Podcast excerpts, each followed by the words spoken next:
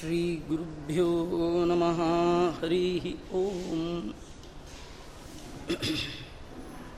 ब्रह्मरुद्रादिवन्द्यं त्वां भजे वेङ्कटनायकं निवारयश्वनिष्ठानि साधयेष्टानि माधव बुद्धिर्बलं यशोधैर्यं निर्भयत्वमरोगता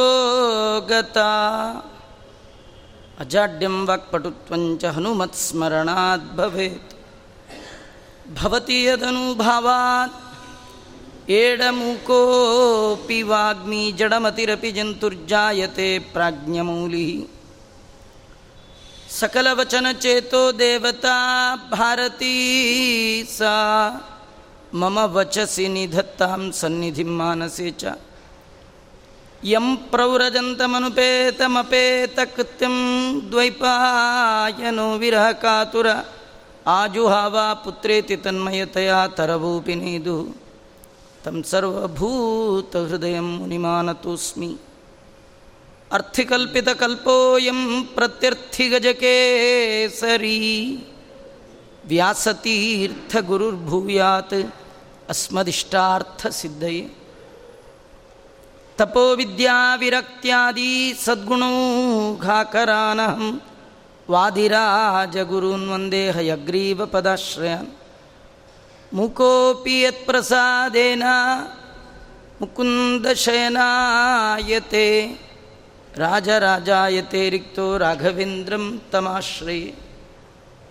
ಆಪಾದಮೌಲಿಪರ್ಯಂತಂ ಗುರುಣಾಂ ಆಕೃತಿಂ ಸ್ಮರೇತ್. तेन विघ्ना प्रणश्य सिद्ध्यन्ति च मनोरथाः। स्वस्थ्यस्तु अशेषसन्मंगला अशेषसन्मङ्गलानि भवन्तु। श्रीशतानन्दोवाच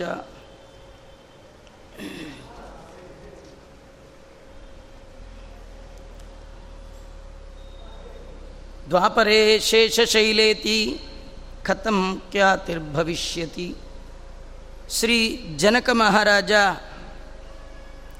ತನ್ನ ಬಳಿಗೆ ಬಂದಂತಹ ಶತಾನಂದರನ್ನು ಮತ್ತೆ ಪ್ರಶ್ನೆ ಮಾಡ್ತಾ, ಸ್ವಾಮಿ ಶತಾನಂದರೇ ಭಗವಂತನಿಂದ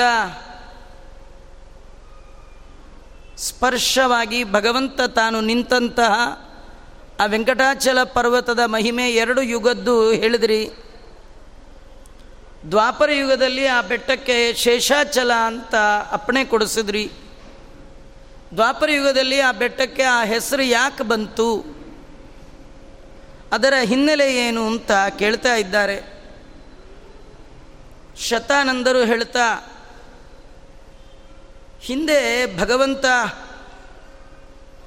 ವೈಕುಂಠದ ಬಾಗಿಲಿನಲ್ಲಿ ಶೇಷದೇವರನ್ನು ನಿಯೋಜನೆ ಮಾಡಿದ್ದಾರೆ. ನಾನು ಒಳಗಡೆ ಇರ್ತೀನಿ ಏಕಾಂತದಲ್ಲಿ, ಯಾರನ್ನೂ ಒಳಗೆ ಬಿಡಬೇಡ ಅಂತ. ಇಷ್ಟು ಹೇಳಿ ಭಗವಂತ ರಮಯನ್ ರಮಯ ಸಹ ಲಕ್ಷ್ಮೀಕಾಂತನಾದ ಆ ಶ್ರೀನಿವಾಸ ರಮಾದೇವಿಯರ ಜೊತೆಗೆ ವಿಹಾರ ಮಾಡ್ತಾ ಇದ್ದಾನೆ.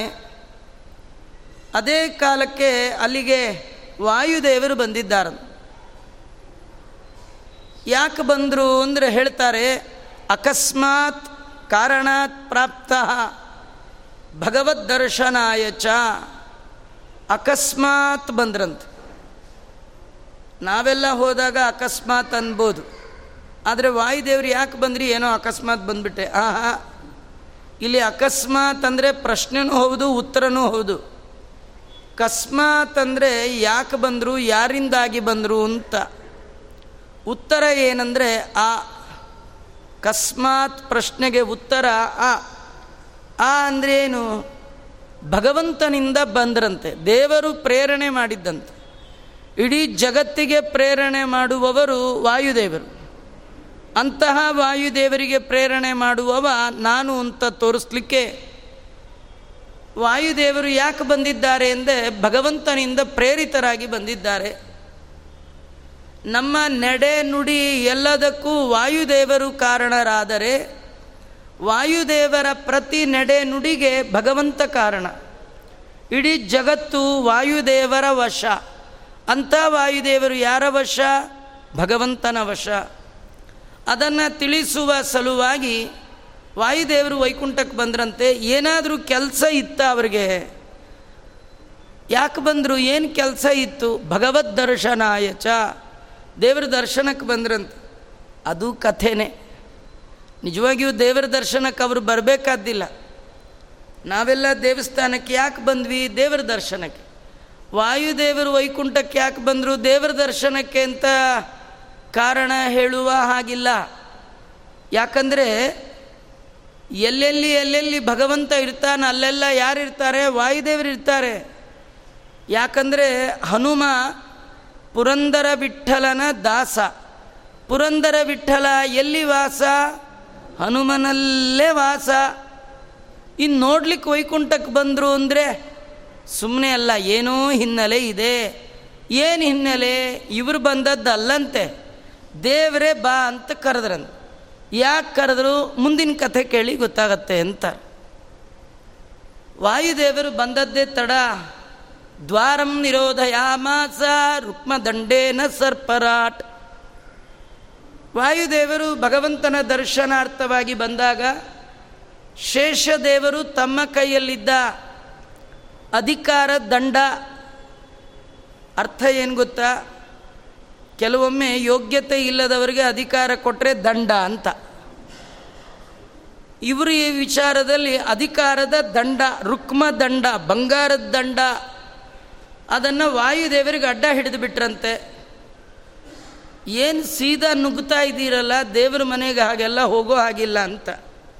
ಇದು ವಾಯುದೇವರಿಗೆಲ್ಲ ಶೇಷದೇವರು ನಮಗೆಲ್ಲ ಹೇಳ್ತಾರೆ. ಸುಮ್ ಎದ್ದ ತಕ್ಷಣ ದೇವ್ರ ಮನೆಗೆ ಹೋಗ್ಲಿಕ್ಕೆ ಬರಲ್ಲಪ್ಪ. ಇಲ್ಲಾಚಾರೆ ಸ್ನಾನ ಆಗಿದೆ, ಮಡಿಲಿದೀವಿ, ಅಂದರೂ ಹೋಗ್ಲಿಕ್ಕೆ ಬರಲ್ಲಪ್ಪ ಅಂತಾರೆ. ಹಾಗಾದ್ರೆ ಹೇಗೆ ಹೋಗ್ಬೇಕು? ದೇವ್ರ ಮನೆಗೆ ಹೋಗ್ತಾ ಇದ್ದೀನಿ ಅಂತ ತಗ್ಗಿ ಬಗ್ಗಿ ಹೋಗೋದು ಕಲ್ತ್ಕೊಳ್ಳಿ. ಬಗ್ಗಿ ಹೋಗಿ, ಬಾಗಿ ಹೋಗಿ, ಬೀಗಿ ಹೋಗಬೇಡಿ, ಬಾಗಿ ಹೋಗಿ. ಕೆಲವರು ಎಲ್ಲೋ ಕಣ್ಣಿಟ್ಕೊಂಡು ಹೋಗಿ ದೇವ್ರ ಪಾತ್ರೆ ಮೇಲೆ ಕಾಲಿಡ್ತಾರೆ, ಗಂಟೆ ಮೇಲೆ ಕಾಲಿಡ್ತಾರೆ, ಸ್ವಲ್ಪ ಮೈ ಮೇಲೆ ಎಚ್ಚರಿಕೆ ಇರಲಿ ಅಂತಾರೆ ಸುಮ್ಮನೆ ಉದಾಹರಣೆಗೆ ಹೇಳ್ತೇನೆ, ನೀವು ನಿಮ್ಮ ಆಫೀಸಲ್ಲಿ ಬಾಸ್ ಕ್ಯಾಬಿನ್ ಒಳಗೆ ಹೋಗಬೇಕಾದ್ರೇ ಮುಯ್ಯೆಲ್ಲ ಕಣ್ಣಾಗಿ, ಗಂಭೀರವಾಗಿ, ಅಲರ್ಟಾಗಿ ಹೋಗ್ತೀರಿ. ಹದಿನಾಲ್ಕು ಲೋಕದ ಓನ್ಲಿ ಒನ್ ಬಾಸ್ ಜನ್ಮ ಜನ್ಮಾಂತರಕ್ಕೆ ಫೇಸ್ ಮಾಡಬೇಕಾದ ಬಾಸ್ ಇವರು ಬೇಡ ಅಂದರೆ ನಿನ್ನ ಕೆಲಸ ಮೂತಿ ಮೇಲೆ ಇಟ್ಕೊಂಡ ಬಿಟ್ಟು ಹಾಕಿ ಹೋಗ್ಬೋದು. ಭಗವಂತನ ಅನುಗ್ರಹ ಇದ್ದವನಿಗೆ ಜೀವನದಲ್ಲಿ ನೂರಾರು ಬಾಸ್ಗಳು ಸಿಗ್ತಾರೆ. ಅಲ್ವಾ? ಬಾಸ್ಗೆ ಅವನೊಬ್ಬನೇ ಬಾಸ್ ಕೆಲಸ ಮಾಡೋರಿಗೆ ನೂರಾರು ಜನ ಬಾಸ್ ನೀನಲ್ಲ ನಿಮ್ಮಪ್ಪ ಅನ್ಬೋದು. ಆದರೆ ದೇವರಿಗೆ ಆಗೋ ಅನ್ನೋ ಹಾಗಿಲ್ಲ. ಜನ್ಮ ಜನ್ಮಾಂತರಕ್ಕೆ ಅವನನ್ನು ನಾವು ನೋಡಬೇಕು, ನಮ್ಮನ್ನು ಅವನು ನೋಡಬೇಕು. ಅಂಥವನ ಮನೆ ಒಳಗೆ ಹೋಗುವಾಗ ಹೇಗೆ ಹೋಗಬೇಕು? ಸ್ವಲ್ಪ ಎಚ್ಚರಿಕೆಯಿಂದ ಹೋಗಿ ಅಂತ ಶೇಷದೇವರು ಪ್ರಾಣದೇವ್ರಿಗೆ ಹೇಳಿದ್ದಲ್ಲ, ಪ್ರಾಣ ಇರೋ ನಮಗೆಲ್ಲ ಹೇಳ್ತಾ ಇದ್ದಾರೆ, ಪ್ರಾಣಿಗಳಿಗೆಲ್ಲ. ಪ್ರಾಣದೇವರಿಗೆ ಹೇಳಬಾರ್ದು. ಕೆಲವ್ರಿಗೆ ಹೇಳಿ ಹೇಳಿ ಅಭ್ಯಾಸ ಆಗಿ ಎಲ್ಲರಿಗೂ ಹೇಳಿಬಿಡ್ತಾರೆ. ಮುಟ್ಬೇಡಿ, ದೂರ ದೂರ ಅಂತ. ಕಡೆಗೆ ಒಂದೊಂದ್ಸತಿ ಸ್ವಾಮಿಗಳಿಗೂ ಅಂದ್ಬಿಡ್ತಾರೆ, ದೂರ ಅಂತ, ಸ್ವಾಮಿಗಳಿಗೆ ಅಂದ್ಬಿಡ್ತಾರೆ. ಸ್ವಾಮಿಗಳು ಬರ್ತಾರೆ, ದೂರ ಅಂತ ಹೇಳಬೇಕು. ಆ ಹೇಳಿ ಹೇಳೋ ಅಭ್ಯಾಸ ಏನಾಗೋಗ್ಬಿಟ್ಟಿರುತ್ತೆ? ಸ್ವಾಮಿಗಳಿಗೂ ಒಮ್ಮೆ ಅಂದರು ಅಂದರೆ. ಹಾಗೆ ಹೇಳ್ತಾ ಹೇಳ್ತಾ ಅಭ್ಯಾಸದಲ್ಲಿ ಶೇಷದೇವರು ವಾಯುದೇವರಿಗೂ ಹೇಳಿದರು. ಈ ಕಥೆ ಒಳಗೆ ಮತ್ತೇನು ಕಥೆ ಅಂದರೆ ಕೆಲವೊಮ್ಮೆ ಅಧಿಕಾರ ಬಂದರೆ ಅಧಿಕಾರ ಯಾರ ಮೇಲೆ ಪ್ರಯೋಗ ಮಾಡಬೇಕು, ಯಾರ ಮೇಲೆ ಮಾಡಬಾರ್ದು ಅನ್ನೋದು ಮರ್ತೋಗುತ್ತೆ. ಅಧಿಕಾರದ ಅಮಲು. ಇದರಿಂದ ನಮಗೇನು ಹೇಳ್ತಾ ಇದ್ದಾರೆ ಅಂದರೆ ದೇವರು ಜೀವನದಲ್ಲಿ ಕೊಡುವಂಥ ಅಧಿಕಾರ, ಸಂಪತ್ತು, ಆಸ್ತಿ ಇವು ಯಾವುದು? ಒಂದೇ ಕ್ರಮದಲ್ಲಿ ಇರೋಲ್ಲ. ಒಮ್ಮೆ ಬರುತ್ತೆ, ಒಮ್ಮೆ ಹೋಗುತ್ತೆ. ಶ್ರೀಪಾದರಾಜರು ಹೇಳ್ತಾರೆ, ನರಯಾನದೊಳು ಒಮ್ಮೆ ನರವರ ಎನಿಸುವಿ ವರಛತ್ರ ಚಾಮರ ಹಾಕಿ ಸೂವಿ. ಯಾವಾಗಲೂ ಒಮ್ಮೆ ದೇವರು ಜೀವನದಲ್ಲಿ ಎತ್ತರ ಕೊಡ್ತಾನೆ. ಎತ್ತರಕ್ಕೆ ಬಂದಾಗ, ಅಧಿಕಾರ ಬಂದಾಗ, ಅಂತಸ್ತು ಬಂದಾಗ, ಸಂಪತ್ತು ಬಂದಾಗ ಅಧಿಕಾರ ಇದೆ, ದುಡ್ಡಿದೆ ಅಂಥೇಳಿ ದರ್ಪದಿಂದ ಎಲ್ಲರ ಮೇಲೂ ಜೋರು ಮಾಡಿದ್ರೆ ಒಳ್ಳೇದಾಗೋಲ್ಲ ಅಂತ ತೋರಿಸ್ಲಿಕ್ಕೆ ಇದೊಂದು ಕತೆ. ನಮ್ಮ ಅಧಿಕಾರ ಏನಿದ್ರು ನಮಗಿಂತ ಕೆಳಗಿನವ್ರ ಮೇಲೆ ತೋರಿಸ್ಬೇಕೇ ವಿನಃ ಅದು ತೋರಿಸ್ಬಾರ್ದು. ಸೌಜನ್ಯತೆಯಿಂದ ನಡೆಯೋದು ಬಹಳ ದೊಡ್ಡ ಗುಣ. ಕೆಲವ್ರಿಗೆ ಬೇಕಾದಷ್ಟು ಅಧಿಕಾರ ಇರುತ್ತೆ, ಆದರೆ ಅದಕ್ಕೆ ತಕ್ಕಾಗ ಅಹಂಕಾರ ಇರಲ್ಲ. ಕೆಲವ್ರಿಗೆ ನೋಡಿ ಮೇಲ್ ಫ್ಯಾನ್ ಇರುತ್ತೆ, ಕೆಳಗೆ ತಿರುಗೋ ಕುರ್ಚಿ ಇರುತ್ತೆ. ಅದು ವೀಲ್ ಚೇರ್. ಅದು ಒಳ್ಳೆ ಲೆವೆಲ್ ಲೆವೆಲ್ಗೆ ಹೋಗ್ತಾ ಹೋಗ್ತಾ ಅವರಿಗೆ ಅಧಿಕಾರ ತೋರಿಸ್ಲಿಕ್ಕೆ ಅವ್ರಿಗೆ ಮೇಲ್ ಫ್ಯಾನ್, ಕೆಳಗೆ ವೀಲ್ ಚೇರ್. ಕೆಳಗಿರೋ ಚೇರ್ ತಿರುಗ್ಬೋದ್ರಿ, ಫ್ಯಾನ್ ತಿರುಗ್ಬೋದ್ರಿ. ಮಧ್ಯ ಕೂತೊಂದು ತಲೆ ಮಾತ್ರ ತಿರುಗಬಾರ್ದು. ಅಲ್ವಾ? ಫ್ಯಾನ್ ತಿರುಗುತ್ತೆ, ಚೇರ್ ತಿರುಗುತ್ತೆ ಅಂತ ಏನಾದ್ರು ತಲೆ ತಿರುಗುತ್ತಾ ನಿಮ್ಮನ್ನು ಆಸ್ಪತ್ರೆಗೆ ಸೇರಿಸ್ತಾರೆ ಯಾಕೋ ಗಿಡ್ಡಿನೆಸ್ ಒಳಗೆ ಹಾಕಿ ಅಂತ. ಅಲ್ವಾ? ಎರಡು ತಿರುಗ್ಬೋದು. ಒಂದು ಅಧಿಕಾರ, ಒಂದು ಸಂಪತ್ತು ಬರ್ಬೋದು.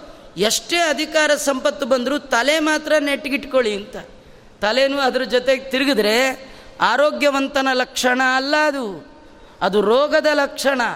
ಅಹಂಕಾರ ಬಂತು, ದುರಹಂಕಾರ ಬಂತು ನಿಮ್ಮ ಅಧಿಕಾರ ಸಿಕ್ಕೋರ ಮೇಲೆ ಚಲಾಯಿಸ್ತೀರಿ ಅಂದರೆ ಅದು ಆರೋಗ್ಯವಂತನ ಲಕ್ಷಣ ಅಲ್ಲ. ಅರ್ಥಾತ್ ಸಜ್ಜನರ ಲಕ್ಷಣ ಅಲ್ಲ. ಈ ಕಥೆಗಳಲ್ಲೆಲ್ಲ ನಮಗೆ ಜೀವನದಲ್ಲಿ ಸಂದೇಶವನ್ನು ತಿಳಿಸ್ತಾ ಇದ್ದಾರೆ. ಯಾವಾಗ ಶೇಷದೇವರು ಅಡ್ಡ ಹಿಡಿದ್ರು, ವಾಯುದೇವರು ಕೇಳ್ತಾ ಇದ್ದಾರೆ, ಅಪ್ಪ ನನ್ನ ಯಾಕೋ ಅಡ್ಡ ಹಿಡಿತಾ ಇದ್ದೀಯಾ?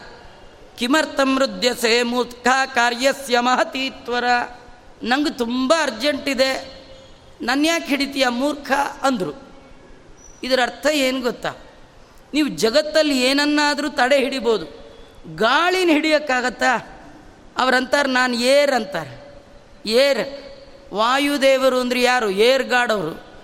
ವೇರ್ ಈಸ್ ಏರ್ ಅಂದರೆ ಒಂದನೇ ಕ್ಲಾಸ್ ಮಗು ಹೇಳುತ್ತೆ air is A very wear ಅಲ್ವಾ? ನಾನು ಇಲ್ಲಿದ್ದೀನಿ, ಅಲ್ಲಿಲ್ಲ, ಅಂತಿಲ್ಲ. ನಾನಿಲ್ಲದ ಜಾಗವೇ ಇಲ್ಲ. ಯಥಾಕಾಶ ಸ್ಥಿತೋ ನಿತ್ಯಂ ವಾಯು ಸರ್ವತ್ರ ಗಹ ಮಹಂತತ ಸರ್ವಾನಿ ಭೂತಾನಿ ಮತ್ಸ್ಥಾನಿತ್ಯುಪಧಾರಯ ಭಗವಂತನ ವ್ಯಾಪ್ತಿ, ವಾಯುದೇವರ ವ್ಯಾಪ್ತಿ ವಾಯುದೇವರು ಎಲ್ಲೆಲ್ಲೆಲ್ಲೆಲ್ಲಿ ಎಲ್ಲಿ? ಅಲ್ಲಿ ಎತ್ತೆತ್ರ ರಘುನಾಥ ಕೀರ್ತನಂ, ತತ್ರ ತತ್ರ ಕೃತಮಸ್ತಕಾಂಜಲಿ. ವಾಯುದೇವರಿದ್ದಾರೆ ನೀವು ಜಗತ್ತಲ್ಲಿ ನೀರನ್ನು ಹಿಡಿಬೋದು ಏನನ್ನಾರು ಹಿಡಿಬೋದು, ಗಾಳಿನ ತಡಿಲಿಕ್ಕಾಗತ್ತಾ, ಹಿಡಿಲಿಕ್ಕಾಗತ್ತಾ? ನನ್ನ ಯಾಕೆ ತಡಿತೀಯ ಅಂದರು. ಶೇಷದೇವರಂದರು, ನನಗೆ ಅದೆಲ್ಲ ನೀ ಯಾರ ಏನು ನಂಗೇನು ಆಗಬೇಕಾಗಿದೆ ಅಂದರು. ನೀನು ಯಾರಾದರೆ ನನಗೆ ನಂಗೆ ದೇವರು ಮುಖ್ಯ. ನಮ್ಮ ಬಾಸ್ ಹೇಳಿದ್ದಾನೆ, ಯಾರು ಬಂದರೂ ಒಳಗೆ ಬಿಡಬೇಡ ಅಂತ. ನಾನು ಅಹಂ ಆಜ್ಞಾಧರೋ ವಿಷ್ಣು. ನಾನು ವಿಷ್ಣುವಿನ ಆಜ್ಞಾಧಾರಕ. ನೀನು ಒಳಗೆ ಹೋಗಬೇಡ ಅಷ್ಟೆ. ಯಾಕೆ? ನಮ್ಮ ದೇವರು ಏನು ಹೇಳಿದ್ದಾನೆ? ಯಾರು ಬಂದರೂ ಒಳಗೆ ಬಿಡಬೇಡ. ನೋಡಿ, ಈ ಕಥೆ ಒಳಗೆ ಯಾರಾದರೂ ಏನಾದರೂ ಹೇಳಿದ್ರೆ ಸರಿಯಾಗಿ ಅರ್ಥ ಮಾಡಿಕೊಂಡು ಆ ಮಾತನ್ನು ಉಪಯೋಗ ಮಾಡಬೇಕು. ಮನೆ ಯಜಮಾನ ಗೇಟ್ ಹತ್ತಿರೋ ಗೇಟ್ ಕೀಪರ್ಗೆ ಹೇಳ್ತಾರೆ, ನೋಡಪ್ಪ, ಯಾರು ಬಂದರೂ ಒಳಗೆ ಬಿಡಬೇಡ ಅಂತ. ಇದರ ಅರ್ಥ ಯಾರು ಬಂದರೂ ಬಿಡಬೇಡ ಅಂದರೆ ಹೊರಗಿನವರು ಅಂತ ಅರ್ಥ, ಅಲ್ವಾ? ಮನೆ ಮಕ್ಕಳು ಬಂದರೆ ತಡೆದ್ಬಿಟ್ರೆ ಹೆಂಡತಿ ಬಂದ್ರೆ ತಡೆದ್ಬಿಟ್ರೆ ಯಾರು ಹೇಳಿರ್ತಾನೋ ಅವನು ಹೆಂಡ್ತಿ ಬಂದರೆ ಹೋಗಬಾರ್ದಂತೆ ನಿಮ್ಮ ಯಜಮಾನ್ರು ಹೇಳ್ತಾರೆ ನೀವು ಯಾ ಹೆಂಡತಿ ಆದರೂ ಅಟ್ಟೆ ಯಾರಾದರೆ ಒಳಗೆ ಬಿಡಲ್ಲ ಅಂದರೆ ಮೇಡಮ್ ಅಂತಾರೆ ಯಾರಾದರೂ, ಬುದ್ಧಿವಂತ ಅಂತಾನ? ಹೇಳ್ತಾರೆ, ಇತಿ ತಸ್ಯ ವಚಶ್ರುತ್ವ ಜಗತ್ಪ್ರಾಣೋ ಅಬ್ರವೀದಿದಂ. ಜಗತ್ಪ್ರಾಣರಾದ ವಾಯುದೇವರು ಶೇಷದೇವರಿಗೆ ಅಂತಾರ ಇಲ್ಲಿ, ಅರ್ಥ ಏನು ಗೊತ್ತಾ? ಈ ವಾಯುದೇವರು ಎಂಥವ್ರು ಅಂದರೆ, ಒಳಗೆ ಹೋಗಬೇಡ ಅಂತ ಅಂತ ಇದ್ದಾರಲ್ಲ ಶೇಷದೇವರು. ಅವರು ಒಳಗೆ ನಿಂತು ಅವರಿಗೆ ತ್ರಾಣ ಕೊಟ್ಟ ಪ್ರಾಣದೇವರು. ಅನ್ಲಿಕ್ಕೆ ಒಂಚೂರು ಶಕ್ತಿ ಬೇಕಲ್ಲ, ಅದು ಕೊಡೋರು ಯಾರು? ಇವರೇ, ಜಯ ಜಯತು ಜಗತ್ರಾಣ ಅದಕ್ಕೆ ಜಗತ್ ಪ್ರಾಣ ಅಂತ. ಜಗತ್ತಿನ, ಜಗತ್ತು ಅಂದರೆ ಜಡವಾದ್ದಲ್ಲ, ಲೋಕ, ಪ್ರಪಂಚ, ಜನ, ಜೀವಜಾತ, ಎಲ್ಲ ಜೀವಜಾತದ ಪ್ರಾಣ, ತ್ರಾಣ ಈ ವಾಯುದೇವರು. ಜಗತ್ತಿನ ಚೇಷ್ಟ ನಿಯಂತ್ರಣ ಮಾಡುವವರು. ಅವರಂತ ಇದ್ದಾರೆ, ಅಪ್ಪ ಶೇಷ, ನಿನ್ನ ಹಾಗೆ ಈ ಪೋಸ್ಟಲ್ಲಿ ಹಿಂದಿಬ್ಬರಿದ್ರು ನೆನಪಿದೆಯಾ? ಹಿಂದೆ ನಿನ್ನ ಪೋಸ್ಟಲ್ಲಿ, ನೀನು ನಿಂತಿದೆಯಲ್ಲ, ಇದೇ ಪ್ಲೇಸಲ್ಲಿ ಇಬ್ಬರಿದ್ರು ನೀನು ಮರ್ತೋಗಿರಬೇಕು, ನಾನು ಅವ್ರದ್ದು ಹಿಸ್ಟ್ರಿ ನನ್ನ ಹತ್ರ ಇದೆ ಫೈಲ್ ಇದೆ. ಯಾವಾಗಲೂ ಒಂದು ಆಫೀಸಲ್ಲಿ ಒಂದು ಕೆಲಸ ಒಪ್ಕೊಂಡ್ರೆ ಹಿಂದಿನವ್ರು ಏನು ಮಾಡಿದ್ರು, ಹೇಗಿದ್ರು, ಅವ್ರಿಗೆ ರಿಮಾರ್ಕ್ ಯಾಕೆ ಬಂತು ಹೈಕ್ ಯಾಕೆ ಹೋಯ್ತು, ಅದನ್ನು ನೋಡ್ಕೊಂಡು ನೀವು ಫಾಲೋ ಅಪ್ ಮಾಡಬೇಕು. ಏನೋ ಬಂದು ಬಂದ ನಿಮ್ಮ ಮನಸ್ಸು ಬಂದಂಗೆ ಮಾಡೋದಲ್ಲ. ಹಾಗೆ ದೇವರ ಮನೆಯ ದ್ವಾರಪಾಲಕನಾಗಿ ನೀ ಬಂದಿದ್ದೀಯಾ? ನಾನು ಬಂದರೆ ತಡಿತಾ ಇದ್ದೀಯಾ? ನಿನ್ನ ಹಾಗೆ ಇಬ್ಬರು ಇದ್ದರು ತಡೆದ್ರು. ಅವ್ರ ಕತೆ ಏನಾಯಿತು ಗೊತ್ತಾ? ಜಯಶ್ಚ ವಿಜಯಶ್ಚೈವ ಶಪ್ತೌತೌ ಮುನಿ ಬಿಪ್ಪುರ ಜಯ ವಿಜಯರು ಅಂತ ಇಬ್ಬರಿದ್ದರು ಬ್ರಾಹ್ಮಣರ ಶಾಪಕ್ಕೆ ತುತ್ತಾಗಿ ರಾಕ್ಷಸರಾಗಿ ಹೋದರು. ಇದ್ರ ಕಥೆ ಏನು ಗೊತ್ತಾ? ಆರ್ಡಿನರಿ ಬ್ರಾಹ್ಮಣರನ್ನು ತಡೆದಿದ್ದಕ್ಕೆ ಶಾಪ ಆಯಿತು. ಇನ್ನು ನನ್ನ ತಡೆದ್ರೆ ಏನಾಗಬೇಡ. ನಾನು ಬ್ರಾಹ್ಮಣರಿಗೆ ಮುಖ್ಯ ಗುರು ನಾನು. ಯಾರವರು? ಹನುಮಂತ ದೇವರೇ, ಭೀಮಸೇನ ದೇವರು ಅವರೇ? ಆನಂದ ತೀರ್ಥ ಭಗವತ್ಪಾದಾಚಾರ್ಯರು ಇನ್ನು ನನ್ನ ತಡೆದ್ರೆ ನಿನಗೆ ಒಳ್ಳೇದಾಗತ್ತಾ? ನನ್ನ ಯಾಕೆ ತಡೀತಾ ಇದೆಯಾ? ಇದ್ರ ತಾತ್ಪರ್ಯ ದೇವರ ದರ್ಶನಕ್ಕೆ ಬರುವವರನ್ನು ತಡೀಬಾರ್ದಂತೆ ನಾವು. ನಾವು ತಡೆಯೋದು ಅಂದರೆ ಕೆಲವರು ದೇವರು ನಮಸ್ಕಾರ ಮಾಡ್ತಿದ್ರೆ ದೇವರಿಗೆ ನಮಸ್ಕಾರ ಮಾಡೋರಿಗೆ ಮಧ್ಯ ನಿಂತು ಬಿಡೋದು. ಅದು ದೇವರ ನಮಸ್ಕಾರಕ್ಕೆ ಅಡ್ಡ ನಿಂತ ಮಹಾ ಪಾಪ. ಯಾರಾದರೂ ನಮಸ್ಕಾರ ಮಾಡ್ತಿದ್ರೆ ಅವ್ರ ಮಧ್ಯ ಹೋಗಬಾರ್ದು. ಹಿಂಗೆ ಕೈ ಚಾಚ್ಕೊಂಡು ನಮಸ್ಕಾರ ಮಾಡ್ತಿರ್ತಾರೆ ದೇವರಿಗೆ. ದೇವರಿಗೆ ನಮಸ್ಕಾರ ಮಾಡಿದವ್ರು ಮಧ್ಯೆ ಹೋಗಿಬಿಡೋದು, ಅಥವಾ ಅಲ್ಲೇ ಫೋನ್ ಮಾತಾಡೋದು. ಇವೆಲ್ಲ ಮಹಾ ಅಪರಾಧಗಳು. ಅದರಿಂದ ದೇವರನ್ನು ನೋಡ್ಲಿಕ್ಕೆ ಬಂದವ್ರನ್ನ ತಡಿಬಾರ್ದಪ್ಪ. ನನ್ನ ಯಾಕೆ ತಡೀತಾ ಇದೆಯಾ? ನನ್ನ ಬಿಟ್ಟುಬಿಡು ಅಂತಂದರು. ಶೇಷದೇವರಂದರು, ಇವೆಲ್ಲ ಮಾತು ಬೇಡ. ನಿಂಗೆ ಬದುಕೋ ಆಸೆ ಇದ್ದರೆ ಹೊರಟುಬಿಡು ಅಂದ್ರು. ಯಾರು ಜಗತ್ತಿನ ಎಲ್ಲರಿಗೆ ಬದುಕನ್ನು ಕೊಡ್ತಾರೋ, ಅವ್ರಿಗೆ ಹೇಳ್ತಾರೆ ಜೀವನೇಚ್ಛಾನ ವಿದ್ಯತೆ. ನೀ ಇಷ್ಟು ಮಾತಾಡ್ತಾ ಇದೆಯಾ? ಜೋರು ಜೋರು ಮಾಡ್ತಾ ಇದೆಯಾ? ಅಂದರೆ, ಹೇ ವಾಯು ನಿಂಗೆ ಬದುಕೋ ಆಸೆ ಇಲ್ಲ ಅಂತ ಅನಿಸತ್ತೆ. ಯಾಕಂದರೆ ಯಾರ ಹತ್ರ ಮಾತಾಡ್ತಾ ಇದ್ದೀವಿ ಅನ್ನೋ ತಿಳ್ಕೊಂಡು ಮಾತಾಡಬೇಕು. ನಾನಂದ್ರೆ ಯಾರು? ದೇವರ ದರ್ಶನ ಮಾಡ್ಬೇಕಾದ್ರೆ ನಾನು ನೋಡಿಕೊಂಡೇ ಒಳಗೋಗ್ಬೇಕು ಯಾರೇ ಎಷ್ಟು ದೊಡ್ಡವರೇ ಇದ್ದರೂ ನಮ್ಮನ್ನು ಎದುರು ಹಾಕ್ಕೊಂಡು ದೇವರ ದರ್ಶನ ಮಾಡೋಕ್ಕಾಗೋಲ್ಲ. ದೇವರು ನನ್ನ ಇಷ್ಟು ಹತ್ತಿರ ಇಟ್ಕೊಂಡಿದ್ದಾನೆ ಅಂದ್ರೇ ತಿಳ್ಕೊ, ನಾ ಎಷ್ಟು ದೊಡ್ಡವ. ಇದರ ಅರ್ಥ ಏನು ಗೊತ್ತಾ? ಕೆಲವರಿಗೆ ದೊಡ್ಡವ್ರ ಹತ್ರ ಇದ್ದು ಇದ್ದು ತಾವೇ ದೊಡ್ಡವರು ಅಂದ್ಕೊಂಡ್ಬಿಟ್ಟಿರ್ತಾರೆ ಈ ಸ್ವಾಮಿಗಳ ಹತ್ರ ಇದ್ದವರೆಲ್ಲ ಸ್ವಾಮಿಗಳ ಥರ ಆಗ್ಬಿಟ್ಟಿರ್ತಾರೆ. ಪಾಪ ಸ್ವಾಮಿಗಳು ಹೇಗೋ ಕೂಡ ಮೂಲೆಯಲ್ಲಿ ಇರ್ತಾರೆ. ಅಲ್ವಾ? ನೀವು ನೂರು ಜನ ಸ್ವಾಮಿಗಳ ಕೈ ಮುಗಿದು ಮನೆಗೆ ಕಳಿಸ್ಬಿಡು ಶಿಷ್ಯರು ಭಾಳ ಕಟ್ಟ. ಅಲ್ವಾ? ಅದೆಲ್ಲ ಮಾಡಬಾರ್ದು. ಎಲ್ಲಿ ನಾವು, ಎಲ್ಲಿ ಅವ್ರ ಯೋಗ್ಯತಾ? ಅಲ್ವಾ? ಈ ಕಥೆಗಳಲ್ಲೆಲ್ಲ ನಾವು ತಿಳ್ಕೊಳ್ಬೇಕಾದ್ದು ಶೇಷದೇವರಂತಾರೆ, ಹೇ ವಾಯು ಇಷ್ಟು ಜೋರು ಮಾಡ್ತೀಯಲ್ಲ, ನಂಗೆ ನೀ ಸಮಾನ? ಯಾವುದರಲ್ಲಿ? ಬಲೆ ಜ್ಞಾನೇ ವಿರಾಗೆ, ವಿಷ್ಣು ಭಕ್ತೋ ನಮತ್ ಸಮಃ ಸರ್ವದಾ ಅಂತಃಪುರೇ ವಾಸ, ಪುತ್ರಣ ಅಧಿಕೋ ಹರೇ. ಬಲದಲ್ಲಿ ಆಗಲಿ, ಜ್ಞಾನದಲ್ಲಿ ಆಗಲಿ, ವೈರಾಗ್ಯದಲ್ಲಿ ಆಗಲಿ, ಭಗವದ್ಭಕ್ತಿಯಲ್ಲಾಗಲಿ, ನಂಗೆ ಸಮ ಯಾರಿದ್ದಾರೆ ಹೇಳು. ಅದಕ್ಕೆ ದೇವರು ನಂಗೆ ಎಂಥ ಪೋಸ್ಟ್ ಕೊಟ್ಟಿದ್ದಾನೆ ಅಂದರೆ ಸರ್ವದಾ ಅಂತಃಪುರೇ ವಾಸ. ದೇವರು ಯಾವಾಗಲೂ ನನ್ನ ಒಳಗೆ ಇಟ್ಕೊಂಡಿರ್ತಾನೆ ಪರ್ಸನಲ್ ಆಯಿತಾ? ಎಷ್ಟು ನಾನು ನನಗೆ ದೇವರು ಕೊಟ್ಟಿದ್ದಾನೆ ಅಂದರೆ ಪುತ್ರಾಣ ಅಧಿಕ. ಅವನ ಮಕ್ಕಳಲ್ಲೇ ನಾನು ಶ್ರೇಷ್ಠ. ನೃಲೋಕಾಂ ಹಿತಾರ್ಥಾಯ. ಹಿತಾರ್ಥೆ ಜಗದೀಶಿತು. ಜಗತ್ತಿಗೆ ಹಿತವನ್ನು ಉಂಟು ಮಾಡುವ ಭಗವಂತನ ಹಿತವನ್ನು ನೋಡ್ಕೊಳ್ಳಿಕ್ಕೆ ನನ್ನನ್ನು ದೇವರಿಟ್ಟಿದ್ದಾನೆ. ಅಂದರೆ ದೇವರು ಇಡೀ ಜಗತ್ತಿನ ಕ್ಷೇಮವನ್ನು ನೋಡ್ಕೊಳ್ತಾನೆ. ಅವನನ್ನು ನೋಡ್ಕೊಳ್ಳೋದು ಯಾರು? ನಾನು.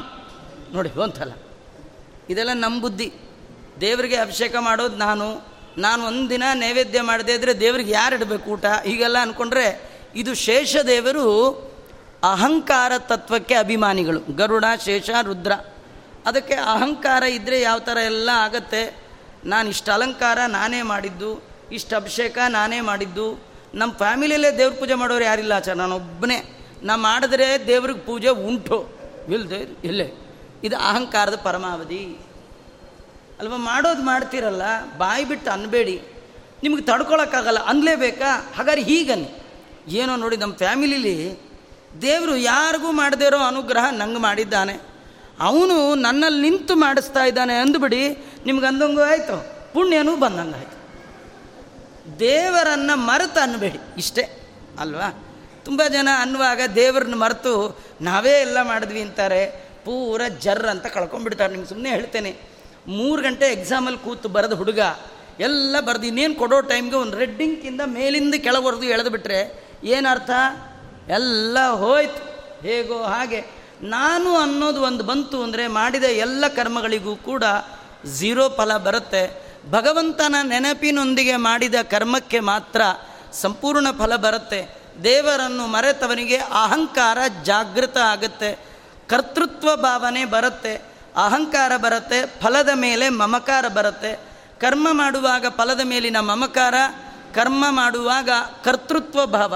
ಇದೆರಡೂ ಬಿಡಬೇಕು. ಹೇಳ್ತಾ ಇದ್ದಾನೆ ನನಗೆ ಸಮ ಯಾರಿದ್ದಾರೆ? ನಾನು ಜ್ಞಾನದಲ್ಲಿ, ಭಕ್ತಿಯಲ್ಲಿ, ವೈರಾಗ್ಯದಲ್ಲಿ, ಭಗವದ್ ನನಗೆ ಸಮರೇ ಇಲ್ಲ ಅಂತಿಷ್ಟಲ್ಲ ಅನ್ನುವಾಗ ವಾಯುದೇವರು ಅವರೇ ಆಚಾರ್ಯರು. ಆಚಾರ್ಯರಿಗೆ ಒಂದು ಹೆಸರು ಅನುಮಾನ ತೀರ್ಥರು. ಅನುಮಾನ ಅಂದರೆ ತರ್ಕ. ಅವರ ಹಾಗೆ ಲಾಜಿಕ್ ಜಗತ್ತಲ್ಲಿ ಯಾರಿಲ್ಲ. ಬ್ರಹ್ಮತರ್ಕದ ಹಾದಿಯಲ್ಲಿ ಹೆಜ್ಜೆ ಇಟ್ಟ ಮಹಾನುಭಾವರು ಅವರು ಹೇಳ್ತಾರೆ, ಏನಂದ್ಯಪ್ಪ, ಯಾವಾಗಲೂ ಒಳಗೆ ಇರ್ತೇನೆ, ಅದಕ್ಕೆ ಗ್ರೇಟ್ ಅಂತೀಯಾ? ಅವರಂತಾರೆ ನೋಡು ಯಾವಾಗಲೂ ರಾಜನ ಹತ್ರ ಬೆಕ್ಕು. ಬೆಕ್ಕಿಗೆ ಮುದ್ದು ಮಾಡ್ತಾ ರಾಜ ಸಿಂಹಾಸನದಲ್ಲಿ ಕೂತು ಬೆಕ್ಕನ್ನು ತನ್ನ ತೊಡೆ ಮೇಲೆ ಇಟ್ಕೊಂಡು ಬೆಕ್ಕ ತಲೆ ನೇವರಿಸ್ತಾ ಇರ್ತಾನೆ. ಬೆಕ್ಕಿಗೆ ಭಾರಿ ಜಂಬ. ರಾಜ ಸಿಂಹಾಸನದ ಮೇಲೆ ಕೂಡ್ತಾನೆ. ನಾನು ಸಿಂಹಾಸನದ ಮೇಲೆ ಕೂತವನ ಮೇಲೆ ಕೂಡ್ತೀನಿ ಅಂದರೆ ನಾನೇ ಬಾರಿ ಅಂತ. ಅದು ಸುಮ್ಮನೆ ತನ್ನ ಪೂರ್ತಿಗೆ ತಾನು ಹೇಳ್ಕೊಂಡು ರಾಜನ ಜೊತೆ ಸೆಲ್ಫಿ ತೆಕ್ಕೊಂಡಿದ್ರೆ ನಡೀತಿತ್ತು. ಅದು ಬೀದಿಲಿ ಬಂದು ಪಟ್ಟದಾನೆ ಹತ್ರ ಜೋರು ಹೊಡಿತಂತೆ. ಪಟ್ಟದಾನೆ ರಾಜಂದು. ಆ ರಾಜನ ಆನೆ ಹತ್ರ ಹೇಳ್ತಂತೆ, ನೋಡು, ನೀನು ಇದೆಯಾ ಸೈಜ್ಗೆ ನೋ ಯೂಸ್ ಆದರೆ ದೇವ್, ರಾಜ ನನ್ನ ಮೇಲೆ ಭಾರಿ ಪ್ರೀತಿ. ನೀನು ದೊಡ್ಡವನಿರ್ಬೋದು, ಆದರೂ ನಿನ್ನ ಹೊರಗಿಟ್ಟಿದ್ದ. ನನ್ನ ಯಾವಾಗಲೂ ತೊಡೆ ಮೇಲೆ ಇಟ್ಕೊಂಡಿರ್ತಾ, ನಿಂಗಿಂತೂ ನಾನೇ ಗ್ರೇಟ್.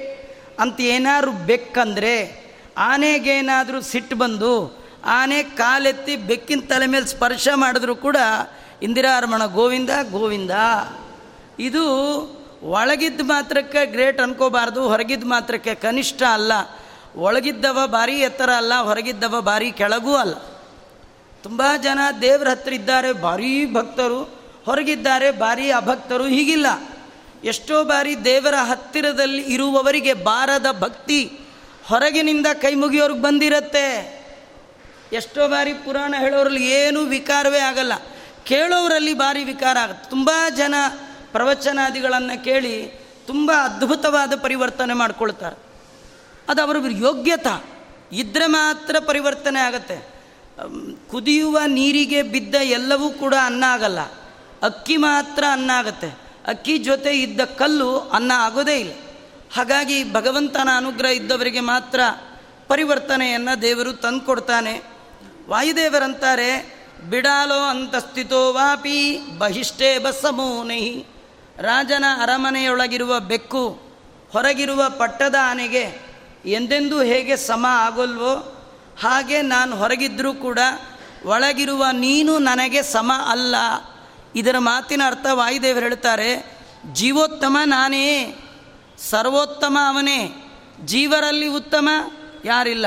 ಬಲದಲ್ಲಿ, ಜ್ಞಾನದಲ್ಲಿ, ವಿಷ್ಣು ಭಕ್ತಿಯಲ್ಲಿ, ಭಗವತ್ ಪ್ರೀತಿಯಲ್ಲಿ ನಂಗ ಸಮ ಯಾರೂ ಇಲ್ಲ ಅಂತ ಶೇಷದೇವರಂದರೆ ವಾಯುದೇವರಂತಾರೆ, ನೀ ಎಷ್ಟು ಒಳಗಿದ್ರು ನಂಗೆ ಸಮ ಅಲ್ಲ ಅಂತ.